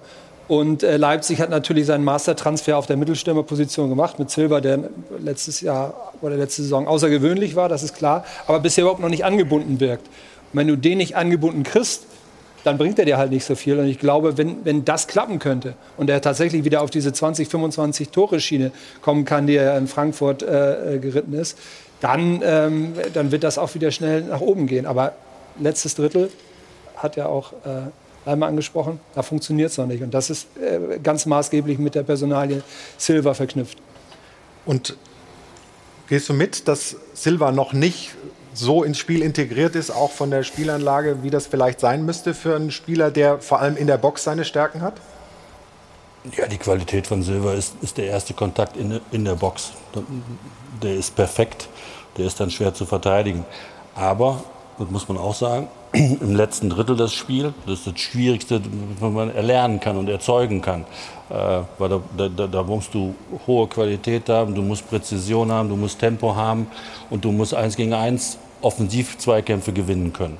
So, und und das, das dauert ein bisschen. Und wenn, wenn du dann die Vorbereitung siehst, also nochmal, Nationalspieler kommen sehr spät, unterschiedlich, mit unterschiedlichem Leistungsstand, dann sind sie nochmal in Urlaub, äh, dann hast du eine Vorbereitung, also bei uns war es zumindest so, mit ganz vielen jungen Spielern, ähm, dann funktionieren die Dinge noch nicht so in Perfektion, wie du sie gerne hättest. So, und das ist ein bisschen auch anscheinend das Problem in Leipzig. Und das ist bei uns, obwohl wir Tabellenführer sind, auch so. Also im, im letzten Drittel haben wir noch Potenziale, dass wir, dass wir da noch deutlich besser werden können. Also wir haben sechs Tore geschossen, das ist okay. Haben nur, nur eins bekommen. Aber, aber, aber trotzdem, gestern zum Beispiel in dem Spiel, wir haben es über, nach meiner Einschätzung über 80 Minuten dominiert und, und kontrolliert. Aber nichtsdestotrotz ist unser zweites Tor haben wir, haben wir nicht hinbekommen, weil wir, weil wir noch ein bisschen, ein bisschen unpräzise waren im, im, im letzten und im vorletzten Pass. So. Und da, da müssen wir hinkommen, dass, dass wir das noch besser hinbekommen. Dann haben wir auch früher, früher in solch einem Spiel wie gestern dann Ruhe. Auch wenn es jetzt punktemäßig komplett anders aussieht, wie gesagt, äh, mit diesen sechs Toren eben zwölf Punkte geholt. Äh, Leipzig hat eben nur drei Punkte. Trotzdem ist die Situation auch so, beide haben einen neuen Trainer und bis das dann funktioniert, wie lange gibt man da eigentlich äh, so einer neuen Kombi? Ja, die kriegen immer die Zeit, die sie brauchen. Aber was ist realistisch? Also wie, wie, Na, wie lange- realistisch, also einen? Saisonstart bewerte ich nach, nach acht, acht, neun Spieltagen oder sieben bis neun Spieltagen. Dann kann man über, einen- über einen Saisonstart sprechen, nicht nach zwei, drei, vier, fünf äh, Spieltagen, sondern ein, ein, ein- Spiel, also ein, ein, eine Bewertung, wie man in die Saison reingekommen ist, dauert. Ein Problem ein bisschen ist, wenn du international spielst und du musst dir noch Dinge weiter erarbeiten, die noch nicht so richtig Stand haben, dass du in diesem Dreitagesrhythmus kaum Zeit hast dafür. Also keine Zeit richtig das heißt, zu arbeiten. Du, du, du brauchst einerseits Regenerationszeit, dann musst du aber noch an, an, an, an vielen Dingen arbeiten. Und wenn das Paket zu groß ist, ja, dann hast du, ein, hast du ein Problem. Das ist ein bisschen die Problematik, wenn du international spielst. Jesse Marsch für dich, äh, wie bewertest du ähm, ihn denn? Also wir haben hier schon ein paar Mal geredet, da hieß es, äh, ja, super, super Trainer. Ich kann mich erinnern, da gab es auch Stimmen, ja, wer sagt euch das eigentlich? Was hat der denn schon erreicht, so in Anführungszeichen? Was glaubst du, passt das zwischen Marsch und RB?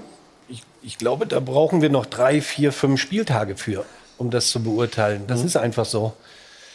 Ähm, es gab Licht und Schatten in den ersten äh, vier Spieltagen bei ihm oder bei seiner Mannschaft. Aber er wird natürlich gemessen an dem, was im letzten Jahr war oder in den letzten zwei Jahren. Und das muss ja auch der Anspruch sein von Leipzig. Also du kannst ja jetzt nicht hingehen und sagen, wir sind froh, wenn wir so einstellig irgendwo reinkommen. Einstellig heißt auch achter oder neunter Platz. Der Anspruch ist schon ganz oben mitzuspielen. Das hat er ja auch vor der Saison gesagt. Er hat gesagt, wir haben in der Breite einen herausragenden Kader und daran wird er gemessen. Und Stand jetzt würde ich sagen, müsste man sich eher Sorgen und Gedanken machen als Freude für das, was die nächsten Wochen kommt. Aber er bleibt äh, optimistisch und strahlt, finde ich, auch eine, eine gute Energie ja, muss er, aus. Ja. ja. Ja. natürlich. Aber trotzdem, äh, das kommt sehr glaubwürdig rüber und sind gespannt, wie sich da das entwickelt bei RB in den. Du darfst immer, ja? Ja, wobei ich da auch noch mal sagen muss, die Bundesliga-Historie hat eigentlich gezeigt, dass diese Art von Spielen, alle Mann nach vorne, einer bringt den Ball mit, schon schwierig sind. Also Roger Schmidt, Peter Bosch und so weiter. Also die Mannschaften hatten mit dieser offensiven Ausrichtung am Ende immer schon ein Problem nach hinten abzusichern. Und ich glaube, das ist so in der Euphorie, dass man das jetzt hier in Leipzig jetzt umsetzen will, könnte ein Problem werden. Aber das, wie gesagt, haben wir alle schon gesagt. Wir brauchen noch drei, vier Spiele, dann sieht man es vielleicht. Ich finde seine offene Art auch gut. Was ich gestern allerdings nicht so glücklich fand, dass er der Mannschaft halt ein Alibi gibt, indem er sagt, ähm, die Spiele gegen Bayern und Manchester City kommen jetzt vermutlich zu früh. Wir sind noch nicht so weit, ähm, das im Vorfeld zu sagen. Damit, ähm, ja, gibt man der Mannschaft natürlich schon das Gefühl, es ist dann auch okay, wenn ihr verliert. Und ich glaube, bei aller positiven Energie, die er ausstrahlt, was auch gut ist. Ähm, und er soll jetzt auch nicht gleich, äh, wie gesagt, man gibt, soll ihm ja die Zeit geben. Aber ich finde, das war ein Fehler, weil da gibt man der Mannschaft einfach ein Alibi vor dem Spiel. Ja, aber wenn wir da gerade schon über diese offensive Ausrichtung sprechen von Mannschaften, ähm, dann können wir eigentlich auch zum nächsten Topspiel kommen, weil da äh, ist es auch vorne äh, richtig super, aber eben hinten gibt es auch Probleme. Äh, und zwar bei beiden, äh, Leverkusen gegen Dortmund. Das war ein Spektakel gestern. Ja? Also wir sind ja happy, dass es solche Spiele gibt. Da kann man sich ja nur in Fußball verlieben. Aber Trainer finden das irgendwie dann nur so halb toll. Ne?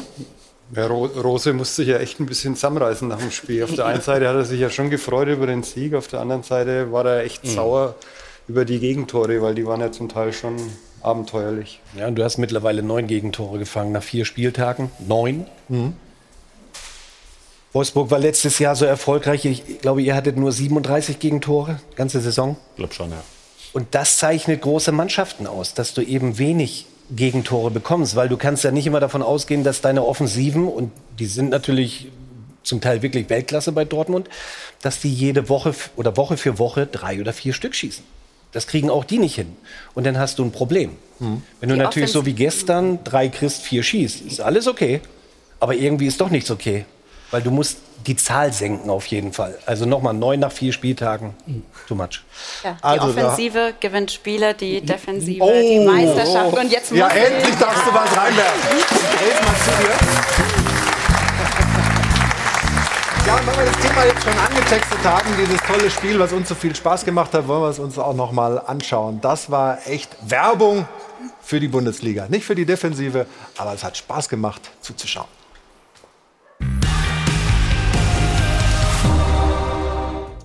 Auch wenn es lange so aussieht, der BVB lässt sich nicht unterkriegen.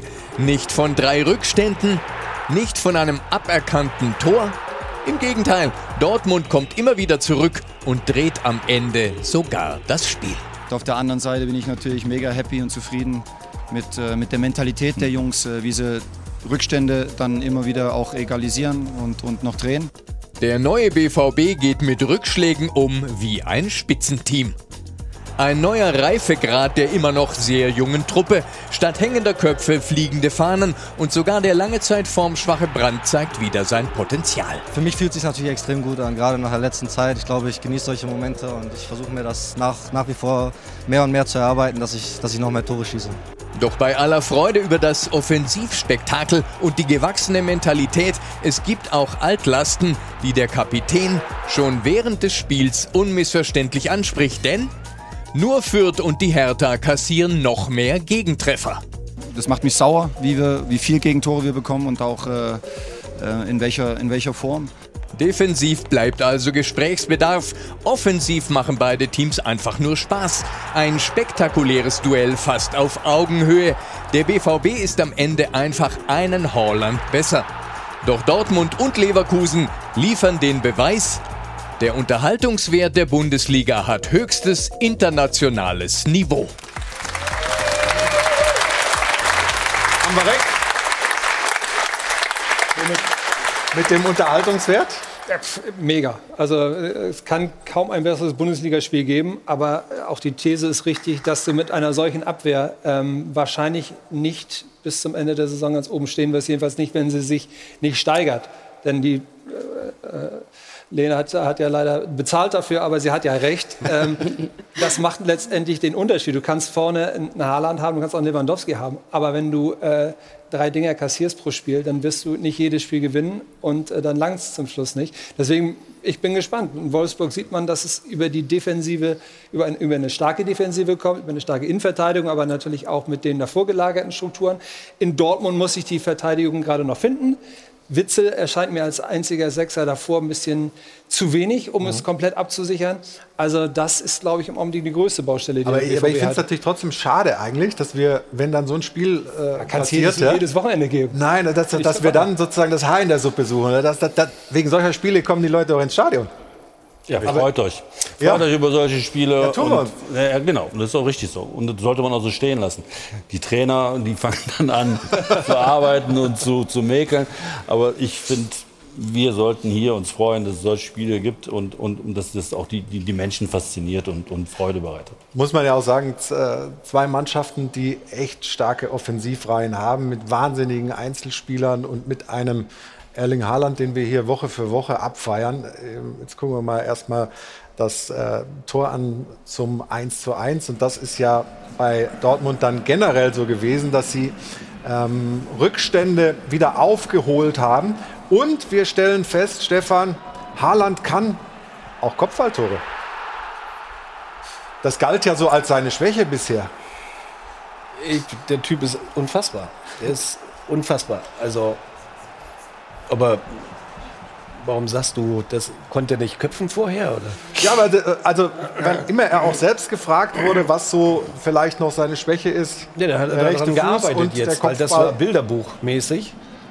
Wie er da oben steht, wird natürlich in keinster Weise bedrängt, kann normal auch nicht sein. Aber wir wollen ja nicht das Haar in der Suppe suchen. War kein Fehler, war einfach toll. hat er gut gemacht, der Stefan. Sehr positiv.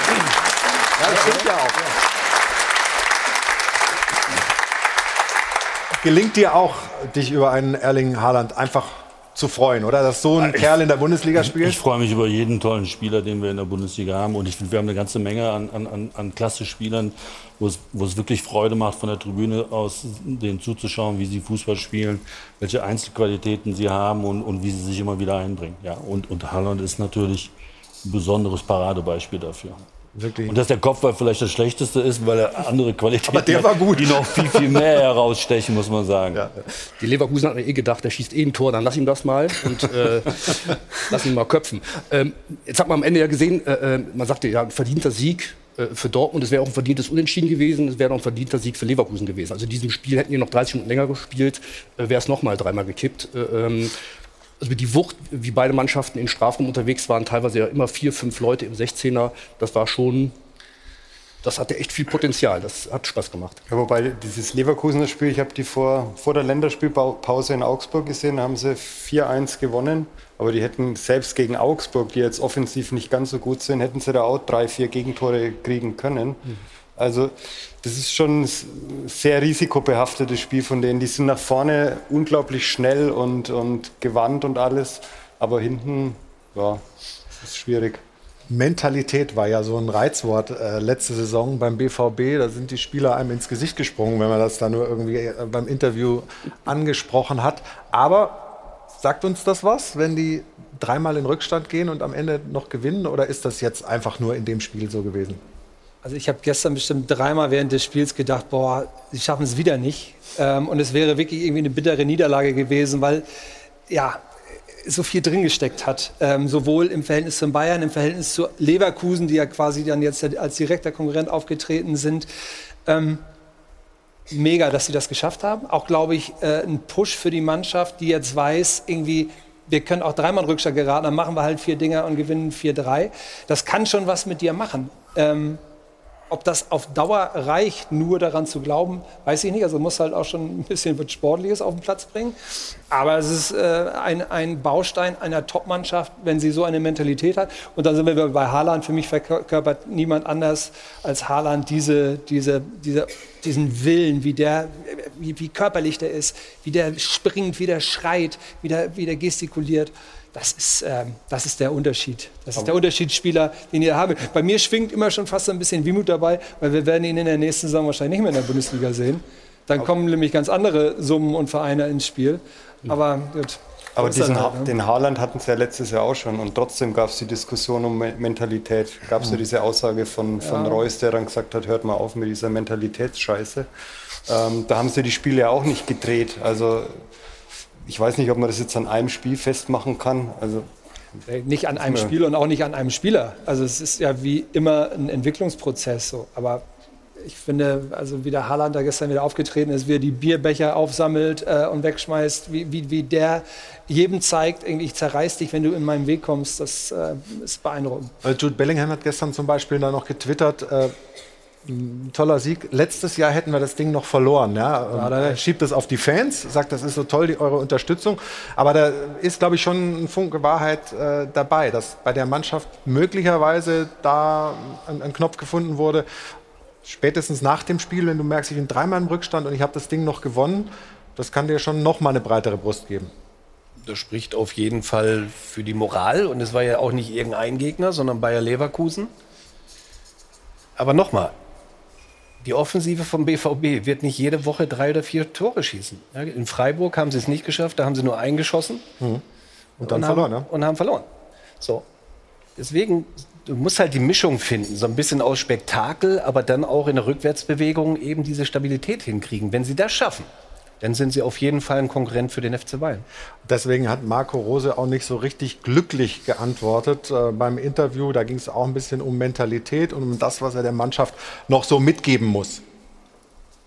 Ich weiß, wie sie funktionieren und äh, es ist Mannschaftssport und äh, wir müssen die Jungs dann immer wieder mal ansch- anschieben, das ist klar. Aber so ein Spirit, der, der muss sich entwickeln, der hat sich letztes Jahr äh, entwickelt und sie sind Pokalsieger geworden äh, hinten raus. Und dementsprechend weiß ich, dass ich gute Jungs trainiere, aber sie kriegen von mir gerne auch, wenn sie die Richtung brauchen, ähm, äh, die Richtung vorgegeben.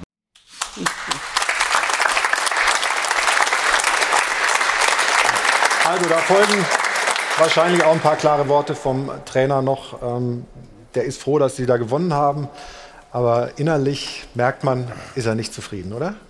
Für den Trainer ist das natürlich ein Ideal. Ne? Also die Mannschaft kommt, kommt zurück, gewinnt das Spiel und du hast trotzdem noch äh, Negativbeispiele, die noch. Ansatzpunkte, wo du sagen kannst, immer, da müssen wir noch mal rein, da müssen wir noch mal rein, da müssen wir noch uns noch verbessern. Das ist für den Trainer natürlich was Schönes. Wir sprechen gleich weiter über dieses tolle Spiel, ähm, gucken natürlich noch ein bisschen auch auf die Probleme bei Dortmund und gleich dann der Block des Tabellenführers Jörg Schmatke hier vom VfL Wolfsburg. Mit zwölf Punkten sind sie ganz oben in der Tabelle. Ja, ist eine Momentaufnahme, aber wir wollen gleich drüber sprechen. Hier bei uns im Stahlwerk Doppelpass, wenn wir gleich zurück sind nach einer kurzen Pause. Willkommen zurück, liebe Zuschauerinnen und Zuschauer. Das Airport Hilton, der Stahlwerk Doppelpass ist in vollem Gange. Und ich äh, muss hier mal die Buchhaltung wieder ordentlich machen. Für Lena noch einen Euro und für Konrad Leimer auch noch mal drei hier reinwerfen. Also vier kommen von mir rein ins Phrasenschwein. Ich bin ganz sicher, dass bei Jana jetzt bei der nächsten Rubrik nichts dazukommt. Der Spielzug der Woche wird präsentiert von Stahlberg. Für jeden Job das passende Werkzeug. Wir werden wieder sportlich. Wir haben lange darüber gesprochen, über diese viel zitierte Mentalität. Jetzt wollen wir sie uns auch mal anschauen. Und zwar in Person von Julian Brandt und dem 2 zu 0, äh, 2 zu dem 2 zu 2 Ausgleich für den BVB. So ist es. 49. Minute. Meunier also über rechts. Dann Julian Brandt also unter die Latte. Das war schon technisch ganz schön gut. Es ist das erste Saisontor für Julian Brandt und dann auch noch gegen seinen Ex-Club Leverkusen. Also technisch ins ganz oberste Regal gegriffen. Haaland auch wieder an diesem Treffer beteiligt, nachdem er ja das erste selbst geschossen hat. Ja, man muss sagen, bei Julian Brandt, er ist ja nur in die Startelf gerutscht, gerutscht, weil in der Offensive Reiner und Azar fehlten. Und man fragt sich bei ihm, warum denn nicht gleich so? Und vielleicht hat er jetzt die Chance zu einem Neustart unter Marco Rose. Der Spielzug der Woche wurde präsentiert von Stahlwerk. Yippie je.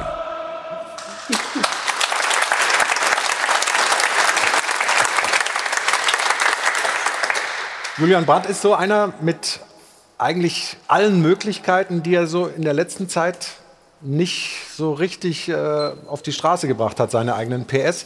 Ähm, glaubst du, er kriegt den Switch noch mal hin? Könnte ihm dann so ein Auftritt helfen? Ich meine, das Ding, diesen, diesen Ball, da kannst du dir auch die, die Füße brechen. Der, der war ja nicht Ich- ideal also- zugespielt von Haaland. Ja? Ich hätte mich verletzt bei der Aktion. ähm, nein, da sieht man mal, was für außergewöhnliche Qualitäten der Junge hat. Aber er muss es halt auf Strecke bringen bei Dortmund. Ne? Das ist ja klar. Das ist, glaube ich, sein größtes Problem. Ich wünsche mir jetzt für ihn auch, dass er es die nächsten Wochen auch halten kann und Monate. Ähm, Dass er da integriert ist, ist ja klar. Aber wenn man das jetzt mal sieht, also da hätte ich mich jetzt verletzt. Ja, Weltklasse Tor. Das ist, da sieht man einfach, dass der technisch überragend ist. Aber nochmal, das musst du halt auf Strecke bringen. Nicht Ja, nur es 90 Minuten, sondern Er ist bei Dortmund weg eigentlich von, von der Stammformation. In der Nationalmannschaft spielt er keine Rolle mehr. Aber er ist auch noch jung. Ne? Also wir haben eigentlich, das ist das Gleiche, worüber wir vorhin bei Musiala geredet haben. Der kam natürlich mit einer Euphorie aus der Jugend. Dann hat er mit seinem Kumpel Havertz bei Leverkusen brilliert. Großartig. Hat äh, Nationalmannschaft, ähm, Wechsel nach Dortmund. Und dann kam er natürlich in eine Truppe, wo er sich neu beweisen musste, die noch mal ein Level höher war. Und da hat er Probleme gekriegt. Und jetzt ist er so an der Schwelle, wo er zeigen muss, dass er wirklich ein ganz großer ist. In den Füßen hat er alles, das ist klar. Aber wie Stefan richtig sagt, du musst es auf Strecke bringen. Du musst über viele Monate, Jahre diese Leistung konstant bringen. Dann bist du ein großer. Oder du bist halt. Aber deswegen glaube ich, wird es nicht so klappen bei ihm, weil das seit Jahren ja schon das Thema ist. Kriegt er das endlich mal äh, über einen längeren Zeitraum auch hin, sein Potenzial mal abzurufen? Bisher hat es nicht, hat's ja nicht auf Dauer geklappt. In Dortmund hat er ja zuletzt, fand ich, sehr unglücklich gewirkt. Also das Aber wie gesagt, er ist noch jung. Er hat ja gestern, glaube ich, auch den Fehler gemacht vor dem 1 zu 2 dann von Schick. Also da sieht man Deswegen schon war er so in happy, ein- dass er dann das Tor geschossen hat. In einem Spiel ist es ja schon, dass es bei ihm einfach schwankend ist. So konstant kriegt er es einfach nicht hin. Ich habe ihn auch lange gesehen, ja in Leverkusen damals zu der Zeit. Und da, das war natürlich eine Mannschaft, wo er immer spielen durfte. Egal wie wechselhaft das war, das ist in Dortmund einfach nicht mehr. Und in der Nationalmannschaft auch nicht mehr. Deswegen ist er dann einfach weg vom Fenster, zumindest in großen Teilen der Saison. Ähm, den Vorteil, den muss er sich jetzt wieder zurückerarbeiten, dass er das sich anbietet, ganz klar. Aber Ja.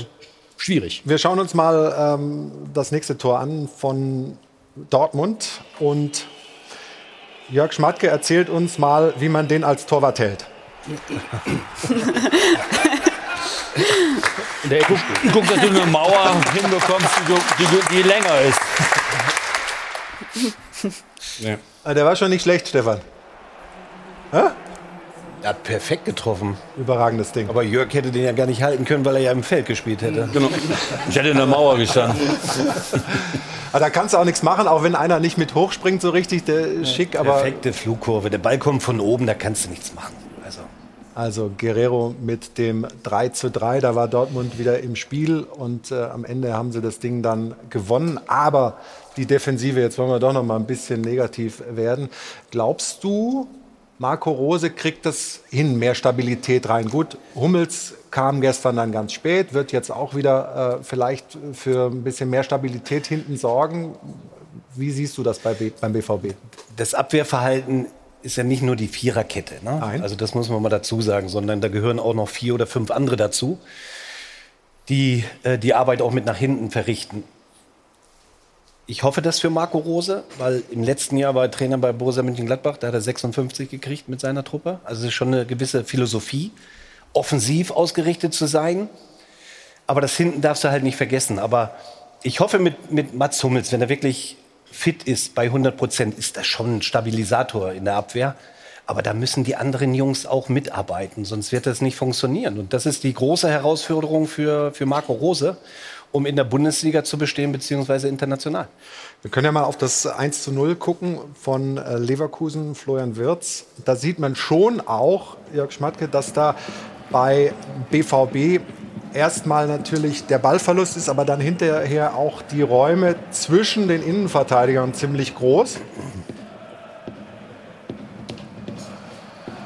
Es ist auch ein Spieler beteiligt, der bei Wolfsburg gespielt hat. Pongracic hat sich da ein bisschen zu spät entschieden, reinzulaufen, vielleicht ein bisschen den Raum äh, zuzumachen. Ja, aber in, in der Phase waren sie, waren sie im Spielaufbau. Also da waren alle auf Vorwärtsbewegung ausgerichtet. Äh, da hat die sogenannte Restverteidigung nicht gepasst. Was du richtig sagst, ist, dass die Innenverteidiger in dem Fall weit auseinanderstehen, aber weil sie sich eigentlich anspielbar machen möchten. Mhm. Und wenn du in, in, diesen, in diesen Phasen den Ball verlierst, so, so knapp vor deinem Tor, dann, dann, kannst du es fast nicht mehr verteidigen. Das heißt, der eigentliche Fehler, der verhängnisvolle Fehler ist der Ballverlust äh, und, ja, und, weniger das Verhalten der Innenverteidigung? Ja, das gehört beides zusammen, logischerweise. Also erstmal der Ballverlust in der eigenen Hälfte beim Spielaufbau, aber dann macht auch Pongracic diesen Fehler, dass er sich eher nach außen orientiert, anstatt das Zentrum zuzumachen. Kann man vielleicht anmahnen, wollen wir aber nicht, weil wir suchen ja nicht das Haar in der Suppe. ähm, haben sie super gemacht. Die Leverkusen. Nein, äh, also wenn wir das noch mal laufen lassen, sehen wir das ja gleich. Diese, er geht erst den Schritt weg und dann sagt er, oh, ich muss ja das Zentrum schließen. Und das ist eben der Meter oder die zwei Meter das sind beide, beide Innenverteidiger. Ne? Auch Akanji äh, bleibt erstmal auf seiner Position und äh, strebt dann rein, als er merkt, äh, der, der Kollege zögert. Das können natürlich auch Abstimmungsprobleme sein. Also die spielen dann auch ja, gerade ja. erst neu zusammen. Ja. So, jetzt sehen wir das. Na, jetzt geht er erst weg und ja. Dann nach innen, da fehlt ihm halt der Meter oder die zwei. Aber das ist natürlich dann, diskutieren wir auf ganz hohem Niveau. Absolut. Und da kann die Abstimmung ja auch noch nicht so ganz äh, funktionieren, wenn man so kurz erst äh, beieinander ist. Jetzt gucken wir mal das 2-1, äh, Patrick Schick, ganz kurz vor der Pause und schauen auch da, ob wir, Stefan, ein Haar in der Suppe finden. Also erstmal ist das ja jetzt mal gleich natürlich hier gleich der, der, der Ballverlust. Aber das ist jetzt im vorderen Drittel. Und das ist die Spielweise von Leverkusen. Sofort Ballgewinn, sofort nach vorne ausgerichtet. Und dann spielt dem hierbei das erstmal perfekt. Wird's natürlich auch nochmal perfekt.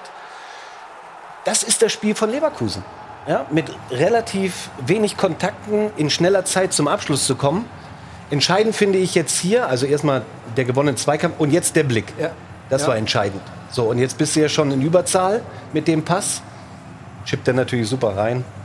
Er überspielt quasi fünf äh, Gegenspieler ne, ja. mit dem Pass. Also lässt, nimmt, nimmt, fünf Gegenspieler, die auch noch in der Offensivbewegung sind, aus dem Spiel. Genau. Ähm, und dann stehst du halt gegen, gegen zwei Verteidiger da. Also echt gut. Ja. Und dass Patrick Schick einen ganz guten Abschluss hat, wissen wir. Und das zeigt er hier auch. Also, ähm, das war das 2 zu 1 für Leverkusen vor der Pause.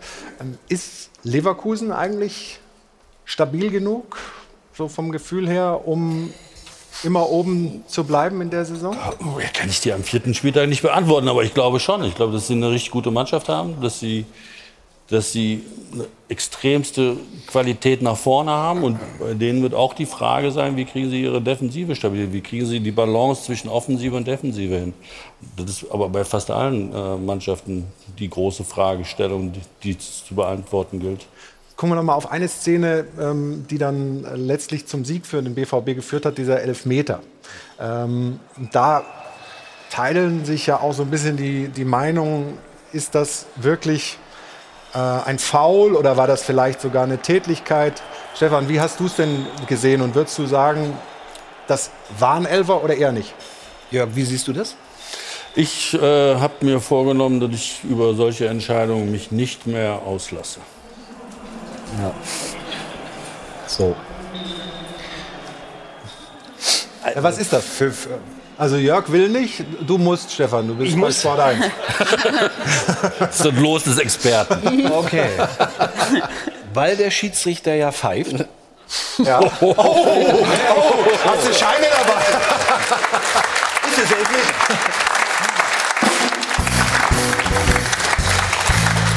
Aber war das denn... Nein, er kann natürlich in dieser Szene, kann er, nicht, er, er muss ja nur den Körper reinlegen, ohne dass die Hand da oben hingeht. So, und wenn er das macht, checkt er ihn weg. Aber dann hast du Schulter an Schulter und, und es ist gar nichts, es ist Abstoß. Aber Reus geht auch mit dem Arm rein. Ne? Also, das ja, aber das, das muss er ja. Bei dem Tempo muss man schon sich ein bisschen auch verteidigen, aber eben die Hand geht hoch. Und, und, und das war wahrscheinlich, oder das war entscheidend. Aber Sie haben es ja als Foulspiel gewertet und nicht als Tätlichkeit. Ja? So ein richtig... Also ich guck da so. der, der Einsatz willst du jetzt daraus noch eine Tätigkeit machen? Also Naja, aber war, bitte. Ja, aber war das ein Foul? Dann kriegt der acht Wochen Sperre oder was? Nein, aber, aber guck mal, der, der, die Hand im Gesicht. Also es war schon ungestüm, aber ich fand... Also ich will nicht hätte eine Tätigkeit draus machen, aber die Frage ist, als was Sie es gewertet haben. Genau. Also- Un Ungeschicklichkeit. Genau, Ach so, ist das, ist das mittlerweile auch schon ein Straftatbestand? Anscheinend. Du wolltest dich noch. Ja, ich, ich wollte ich wollte eigentlich auch sagen, es war ungeschickt, ungestüm, aber aus meiner Sicht also zu wenig für einen Elfmeter. Also, Aha. das ist schon ein ist ja auch eine, auch eine Frage der Körpergröße. Wäre jetzt so ein Riese wie Haaland da gewesen, hätte er den an der Brust getroffen. Das, das müssen wir strafmildern natürlich ins Feld führen, ja, das stimmt.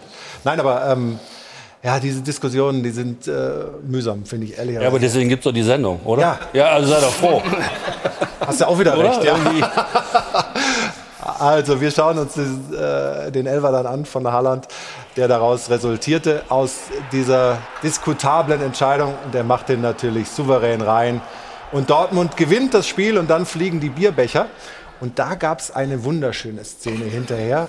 Die wollen wir auch noch mal zeigen. Da hat nämlich Jude Bellingham nachher getwittert. Das ist das erste Bild. Er sitzt bei ihm da oben auf dem Buckel, auf einem breiten Kreuz. Nächstes Bild. Ähm, da kommt der Bierbecher geflogen. Bellingham hat die Hand auf. Und nächstes, er fängt den. Und dann nochmal, nächstes Bild. Er hat es probiert, war nichts für ihn. Erstens mal nicht Corona-konform, zweitens hat ihm das Bier nicht geschmeckt und drittens ist er wahrscheinlich noch zu jung. War auf jeden Fall ein Boss-Move, ne? das Ding Aber so stark, zu fangen oder? und dann einen Hieb zu nehmen. Aber das sind jedes Mal 3 Euro Pfand. Ne? Allein hat er gestern 200 Euro auf dem Rasen. Ne? Also, können wir einen Strich drunter machen unter dieses Spiel, unter dieses so unterhaltsame Spiel, was uns so viel Spaß gemacht hat und was den Trainern so viele Möglichkeiten gibt, Negativbeispiele für die Defensivarbeit zu finden in der Analyse und wenden uns dem VfL Wolfsburg zu und das Thema, ja, kommt noch, keine Sorge. Länger als ich gedacht habe. Ich dachte, wir würden jetzt so zwei, Zum drei Schluss Minuten- noch kurz, Ja, ja. nee, nee, nee, keine Sorge. Das Thema wird bei uns eingeführt von der Jana. Ja, man muss sagen, es läuft richtig gut beim VfL Wolfsburg. Das einzige Team in der Fußball-Bundesliga, das noch ohne Punktverlust ist. Also in den ersten vier Spielen gab es vier Siege. Das ist der beste Saisonstart der Wolfsburger Vereinsgeschichte. Und damit ist Marc van Bommel auch der erste VfL-Trainer, dem das gelingt. Übrigens, vier der letzten sechs Teams mit vier Siegen zum Start sind am Ende deutscher Meister geworden. Die anderen beiden Teams Vizemeister. Herr Schmatke schüttelt schon den Kopf. Ich interpretiere das jetzt mal ganz mutig für Sie. Alles andere als Rang 2 wäre doch dann eine Enttäuschung in dieser Saison, oder? Ja, als Platz 1 natürlich. Ist ja klar, jetzt wollen wir auch alles. Also herzlichen Glückwunsch Ja, zur danke. Meisterschaft.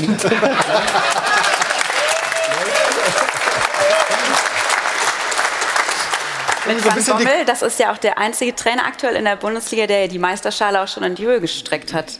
Mit Bayern zweimal. Aber als Spieler. Marcel Also er Schäfer, glaube ich, auch. Ja, Ja. Aber, aber kein Trainer, Marcel Schäfer. Das muss man Nee, aber als Sportdirektor ist auch nicht so ganz un unwichtig in unserem Konstrukt. Absolut nicht. Also so sehr wir das äh, natürlich gemerkt haben, dass da die Körperspannung direkt rausgeht. Aber so ist das einfach, wenn, wenn, wenn man viermal gewinnt zum Nein, Saisonbeginn. Ihr, ihr wollt euch doch jetzt nicht beschweren, Nein, Florian, ich dass nicht positiv über den nein, VfL Wolfsburg Nein, ganz im Gegenteil. Ich bin ja froh, dass wir überhaupt mal über uns berichtet. Also ich meine, ähm,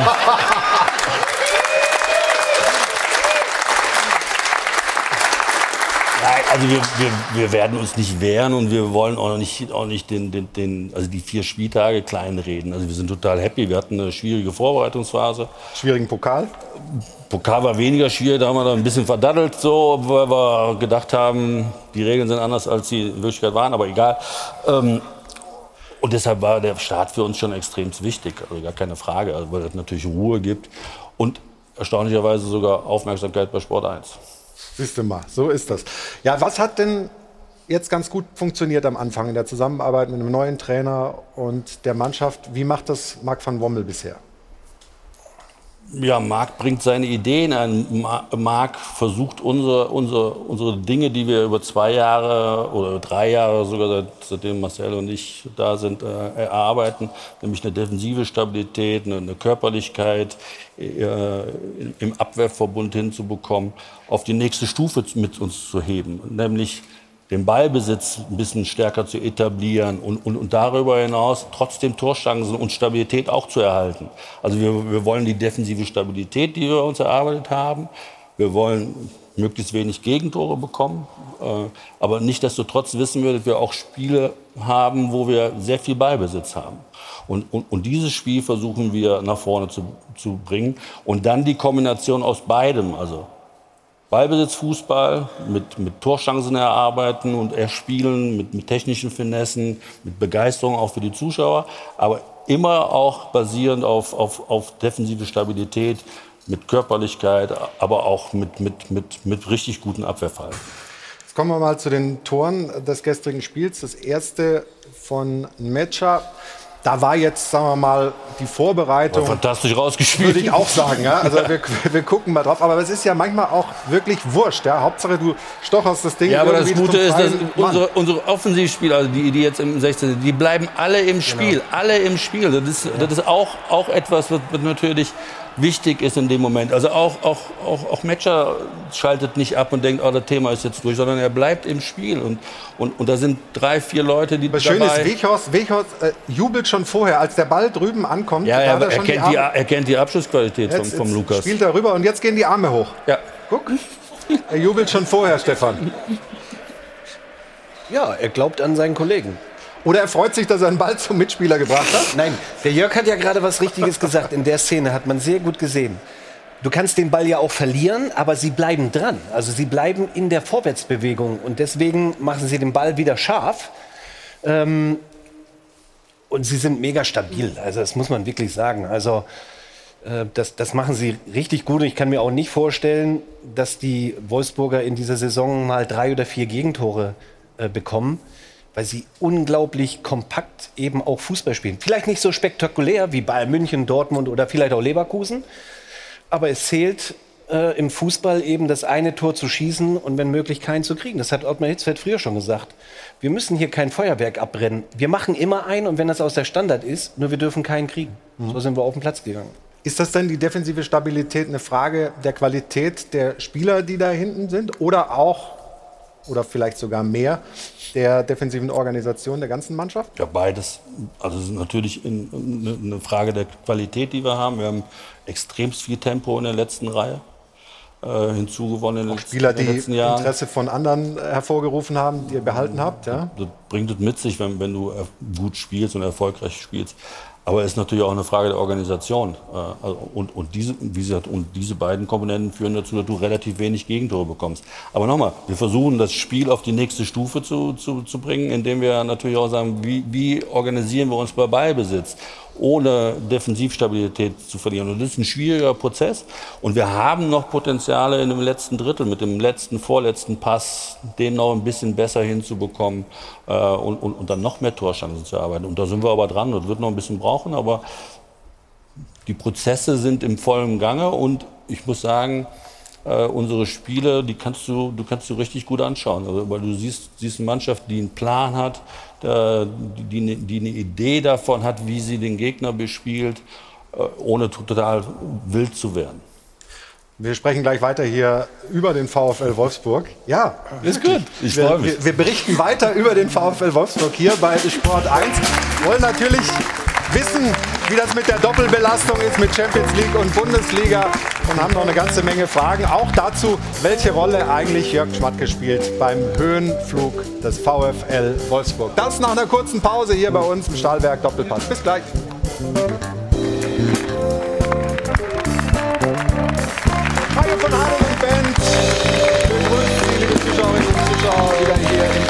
In München zum Stahlberg Doppelpass. Und wir sind mitten in der Wolfsburg-Thematik und wollen uns jetzt mal mit Jörg Schmatke gemeinsam anschauen, dass es auch Elfmeter gibt, über die man nicht wirklich diskutieren muss, oder? Nee. Dann schauen wir noch mal. Für die, die es vielleicht gestern nicht gesehen haben. War schon in der Nachspielzeit.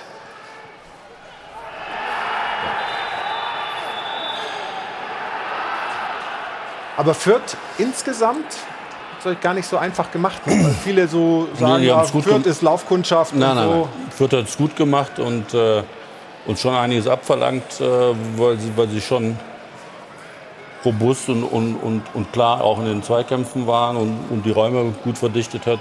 Ähm, Nichtsdestotrotz haben wir über weite Strecken sehr gut kontrolliert. War das nicht fünf Minuten vorher oder ein paar Minuten vorher nicht auch ein bisschen strittig zumindest auf der anderen Seite, wo der den Fuß doch relativ hoch hat? Ja, ich habe das auch gehört.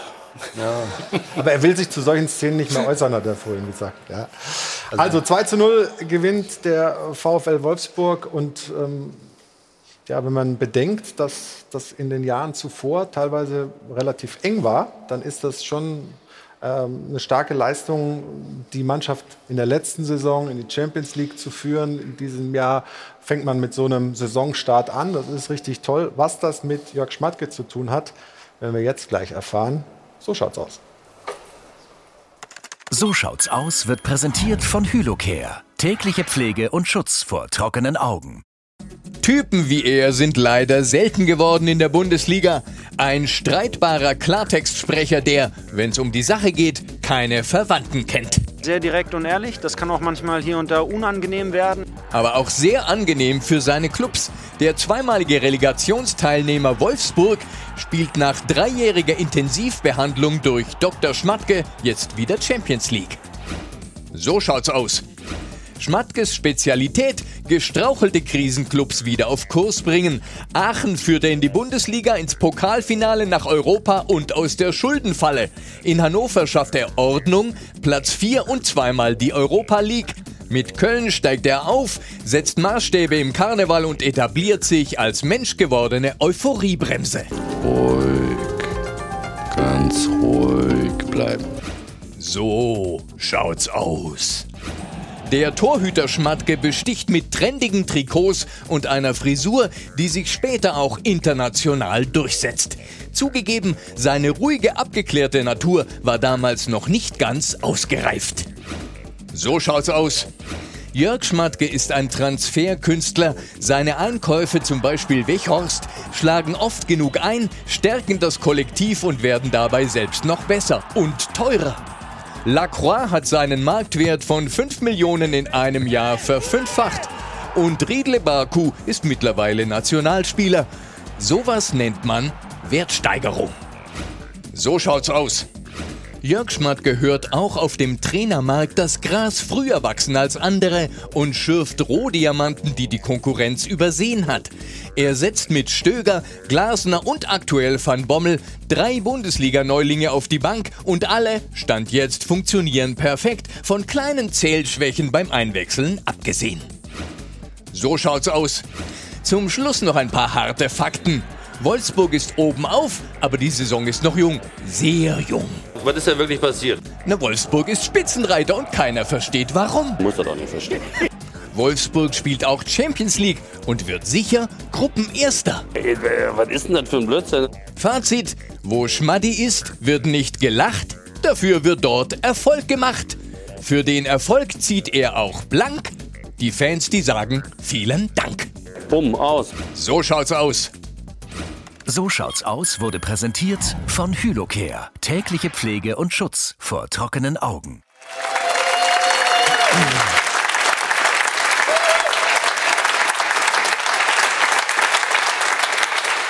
Innerer Schmerz beim sich selbst anschauen oder das Gegenteil?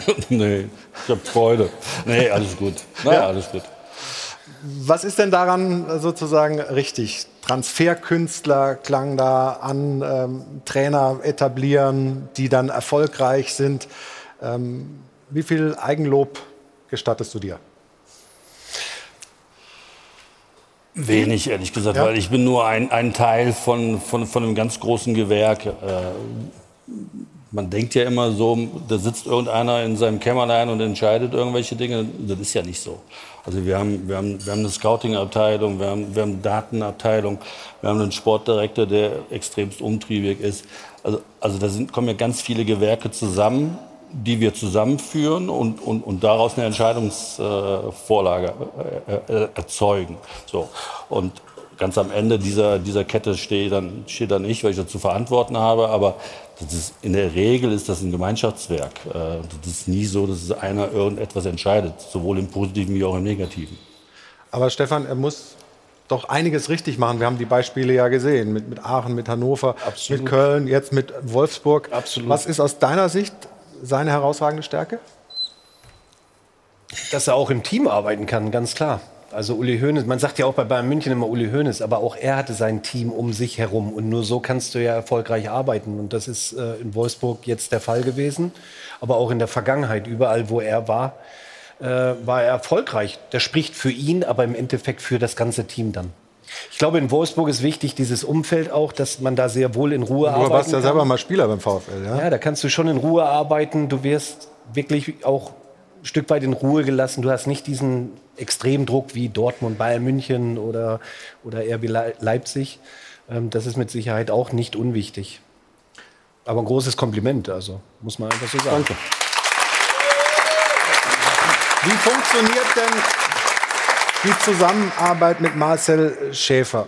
Vor zwei Jahren hast du gesagt, in zwei Jahren ist er soweit, dann kann er es alleine machen. Jetzt ist er doch noch nicht alleine. Du hast den Vertrag verlängert bis 22. Aber wie, wie funktioniert das Binnenverhältnis zwischen euch beiden oder wie ist die Aufgabenverteilung?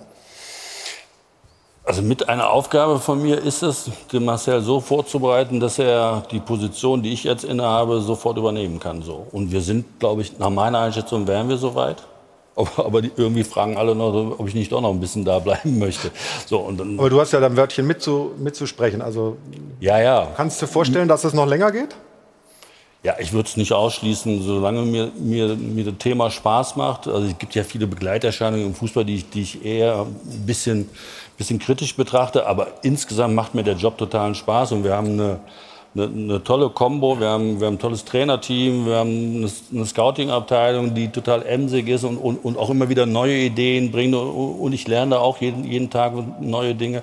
Und solange mir das Freude und Spaß macht und Marcel auch mir vermittelt, dass ich ihn nicht störe und auch nicht behindere, äh, solange kann ich mir das schon vorstellen. Also du stehst dem Erfolg noch nicht im Wege, Nein, offensichtlich beim VfL Wolfsburg. Ähm, wenn du sagst, dich stören manche Begleitumstände im Fußball, kannst du das ein bisschen konkretisieren? Also dieses, dieses extremst runterreden und dieses extremst hochreden finde ich echt problematisch, weil ich finde so ein bisschen mehr Ausgeglichenheit, ein bisschen mehr, ein bisschen mehr Ruhe würde dem ganzen Geschäft gut tun. Äh, Ich, ich glaube, ein bisschen mehr, mehr Kommunikation miteinander, ein bisschen mehr Ehrlichkeit würde diesem Geschäft auch gut tun. Äh, Wir Vereine sind da teilweise auch selber schuld dran, dass wir uns von Spielern oder auch von Beratern manchmal, manchmal ausgucken lassen. Ich glaube, das ist unnötig. Vor allen Dingen national ist es völlig unnötig. Äh, Wir haben jetzt ein, Leihgeschäft mit Hertha gemacht. Das ist ein Paradebeispiel dafür, dass man das auch anders machen kann. Also mit Freddy kurz telefoniert und, und, Geht um Luke Bacchio, ja? Luke Bacchio und kurz die Dinge besprochen. Äh, Und so stelle ich mir das auch vor, zumindest national, dass wir, dass, wir, dass wir Dinge auf Augenhöhe diskutieren. Wir haben im Übrigen im, im Abgabenseite haben wir auch ein, ein, äh, also beim, beim Thema Abgabe haben wir auch ein Thema mit Leipzig gehabt. Und, und, da, ja. und da muss ich sagen, dieses Thema ist auch vorbildlich behandelt worden. Und, und so finde ich, sollten wir in der Liga auch agieren. Also auf Augenhöhe dieses Gespräch führen, gucken, ob man Lösungen findet. Wenn man keine findet, verabschiedet man sich aus der Geschichte. Wie stark ist der VfL Wolfsburg in dieser Saison einzuschätzen? Ja, vier Spieltage, ja, nicht zu früh, aber haben Sie die Stabilität, um länger oben dran zu bleiben? Also tatsächlich ähm, sind vier Spieltage ja noch keine, äh, kein wirklicher äh, Lackmustest. Ähm, aber ich glaube, dass eine wichtige Sache für erfolgreiche Clubs eine Beständigkeit an der Spitze ist und damit die Durchsetzung und Durchdringung des Clubs von einer Idee, also einer Spielidee, aber auch einer Transferidee, also einer Philosophie, wie man, wie man sagt. Und Clubs, die das hinkriegen, in Wolfsburg hat man da vielleicht ein bisschen ruhigere Umstände als bei Bayern oder, oder Dortmund, aber auch da geht es halt gut und es ist der Grund, weswegen auch diese Vereine oben da. Wenn man das hinkriegt, dann ist es gut und in Wolfsburg hat man es hingekriegt. Deswegen ist Kontinuität da. Die Mannschaft ist darauf aufgebaut worden, ist gezielt verstärkt worden, hat aber auch wichtige Spieler gehalten. Und deswegen könnte ich mir vorstellen, dass es eine sehr gute Saison wird. Ob sie dann noch Meister werden, wir haben vielleicht etwas zu früh gratuliert, weiß ich noch nicht. Aber es könnte gut werden, wenn sie sich nicht mit ihrem Trainer streiten, Herr Schwadke. Schön, dass du das ansprichst. Ja. Ja, aber, aber Fakt ist ja nun mal, dass die Trainer, die bei mir waren, egal wie das dann am Ende immer ausgegangen ist. Äh, also erstens habe ich wenig, wenige Trainer entlassen in, in 20 Jahren. Das muss man, kann man mal festhalten. Und zweitens äh, muss man sagen, die Trainer, die bei mir waren, haben mit ihrer erfolgreichsten Zeit auch bei mir gehabt. Also deswegen, so ganz falsch können die Dinge dann auch nicht irgendwie sein. Also deswegen, ja.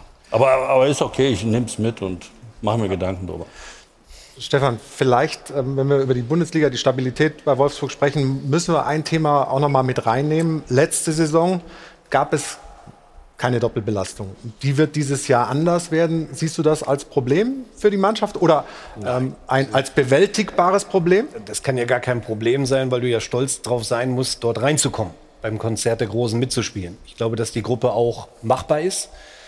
Ähm, aber das ist natürlich dann die große Herausforderung. Aber sie sind in der Breite auch sehr gut aufgestellt, auch mit Qualität. Und von daher glaube ich, dass sie so stabil sind und sie werden sich auch an Gegner wie jetzt gegen Bayern oder Dortmund die Spitzenteams so ein bisschen anpassen können, ohne die eigenen Stärken äh, abzugeben. Ähm, aber ich kann mir durchaus vorstellen, dass, dass Wolfsburg auch in dieser Saison richtig, eine richtig, richtig gute Saison spielen wird.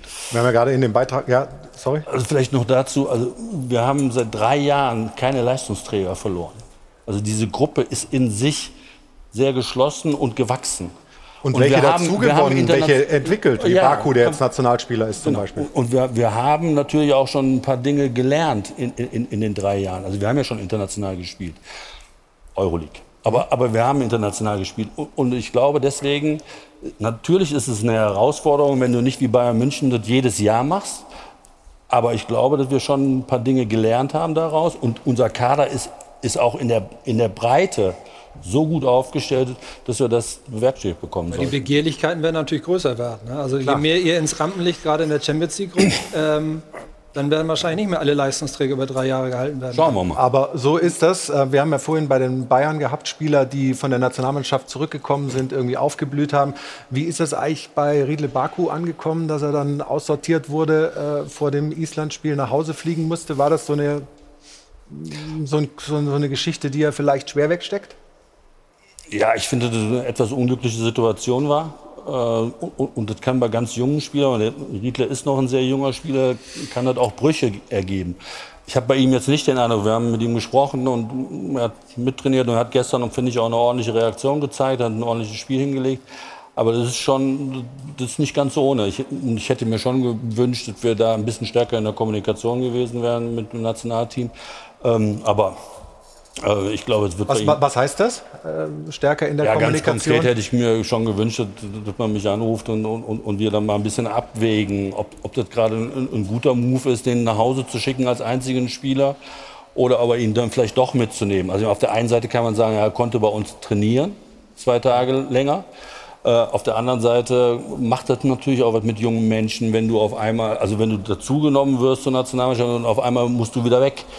Äh, ähm, ich habe bei Riedle jetzt nicht den Eindruck, dass es irgendwie Brüche gibt, aber, äh, aber es kann Brüche erzeugen. Aber ich glaube, bei, bei Riedle wird das nicht passieren. Dann machen wir jetzt da an dem äh, Punkt äh, kurz eine Pause und sprechen gleich weiter hier bei uns im Stahlberg Doppelpass über den VfL Wolfsburg. Und wir haben noch ein paar andere Themen, übergeordnete, die Pläne, WM alle zwei Jahre zum Beispiel. Darüber sprechen wir gleich. Bis gleich.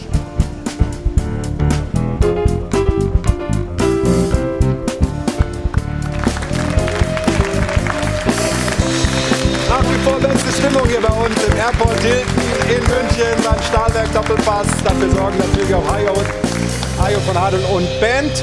Und ich habe es angekündigt, wir wollen noch ein bisschen sprechen, während Jana bei uns in die Runde schon gekommen ist, über diesen Vorschlag, der jetzt doch Form annimmt, WM alle zwei Jahre. Darf ich mal um Handzeichen bitten, wer in der Runde ist dafür?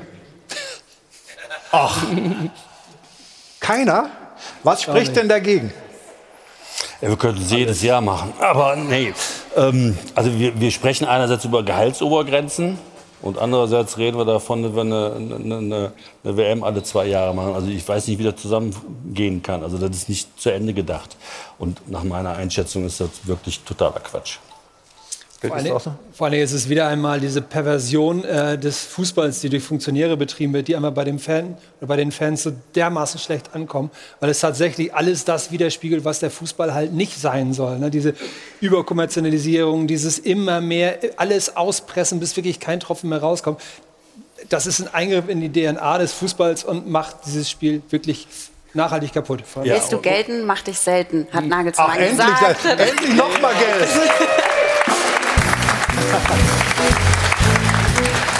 Ja. Es- wir reden ja auch schon ständig hier über das Thema Belastung. Dann käme ja dann nochmal, dann hättest du WM, EM, WM, EM, also im Jahresrhythmus. Club-WM nicht zu vergessen. Und, äh, und dann noch Club-WM, also das würde ja... Ja, wir, League? ein ganz wichtiger Bestandteil dieses Spiels, nämlich die Spieler, die werden völlig vergessen.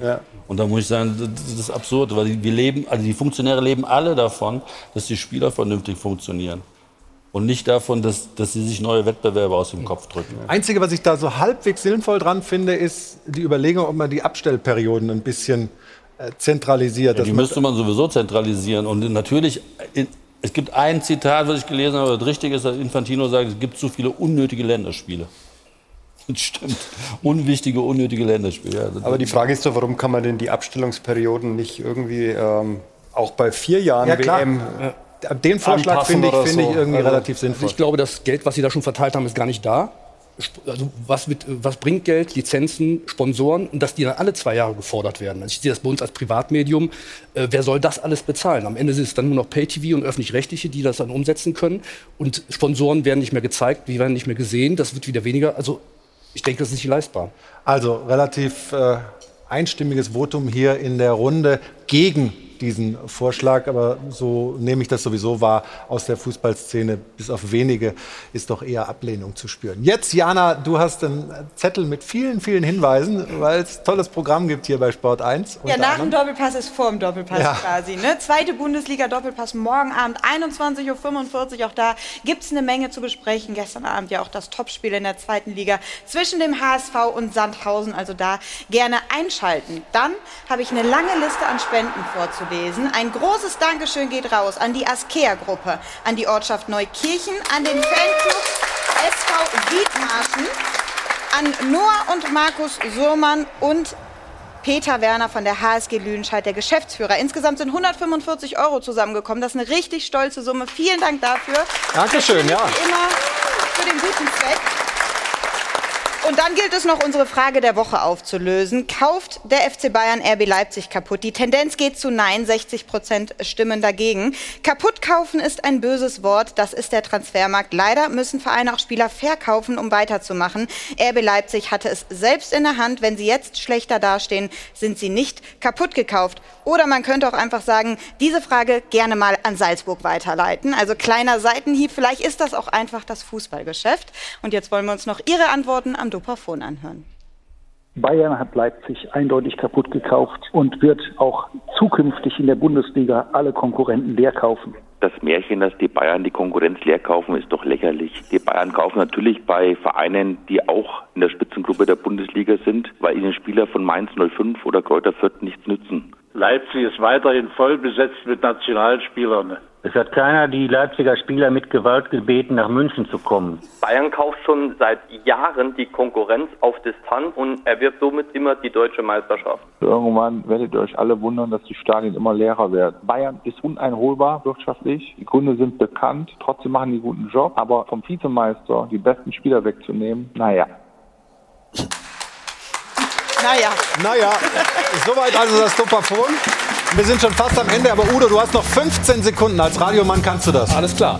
Ich wollte noch mal Werbung machen für die Aktion Lichtblicke der NRW Lokalradios und Radio NRW. Wir helfen gerade Familien in NRW nach dieser Unwetterkatastrophe. Da sind schon 11,5 Millionen Euro zusammengekommen durch unsere Hörerinnen und Hörer. Es ist leider noch nicht genug. Wir brauchen noch Unterstützung. Einfach mal lichtblicke.de eingeben. Da gibt es alle Infos. Wir freuen uns, wenn wir weiter mit unserer Hilfe. Das ist noch angekommen. Schöne Aktion, Dankeschön. Wir haben schon unser Bier, um anzuprosten. Ich sage Dankeschön an Jörg Schmatke und an die lebendige Runde. Hat Spaß gemacht, tut gar nicht so weh. Ne? Und viel über VfL Wolfsburg haben wir geredet. Prosit und Ihnen noch einen schönen Sonntag, unter anderem mit Bundesliga pur. Tschüss, bis nächste Woche.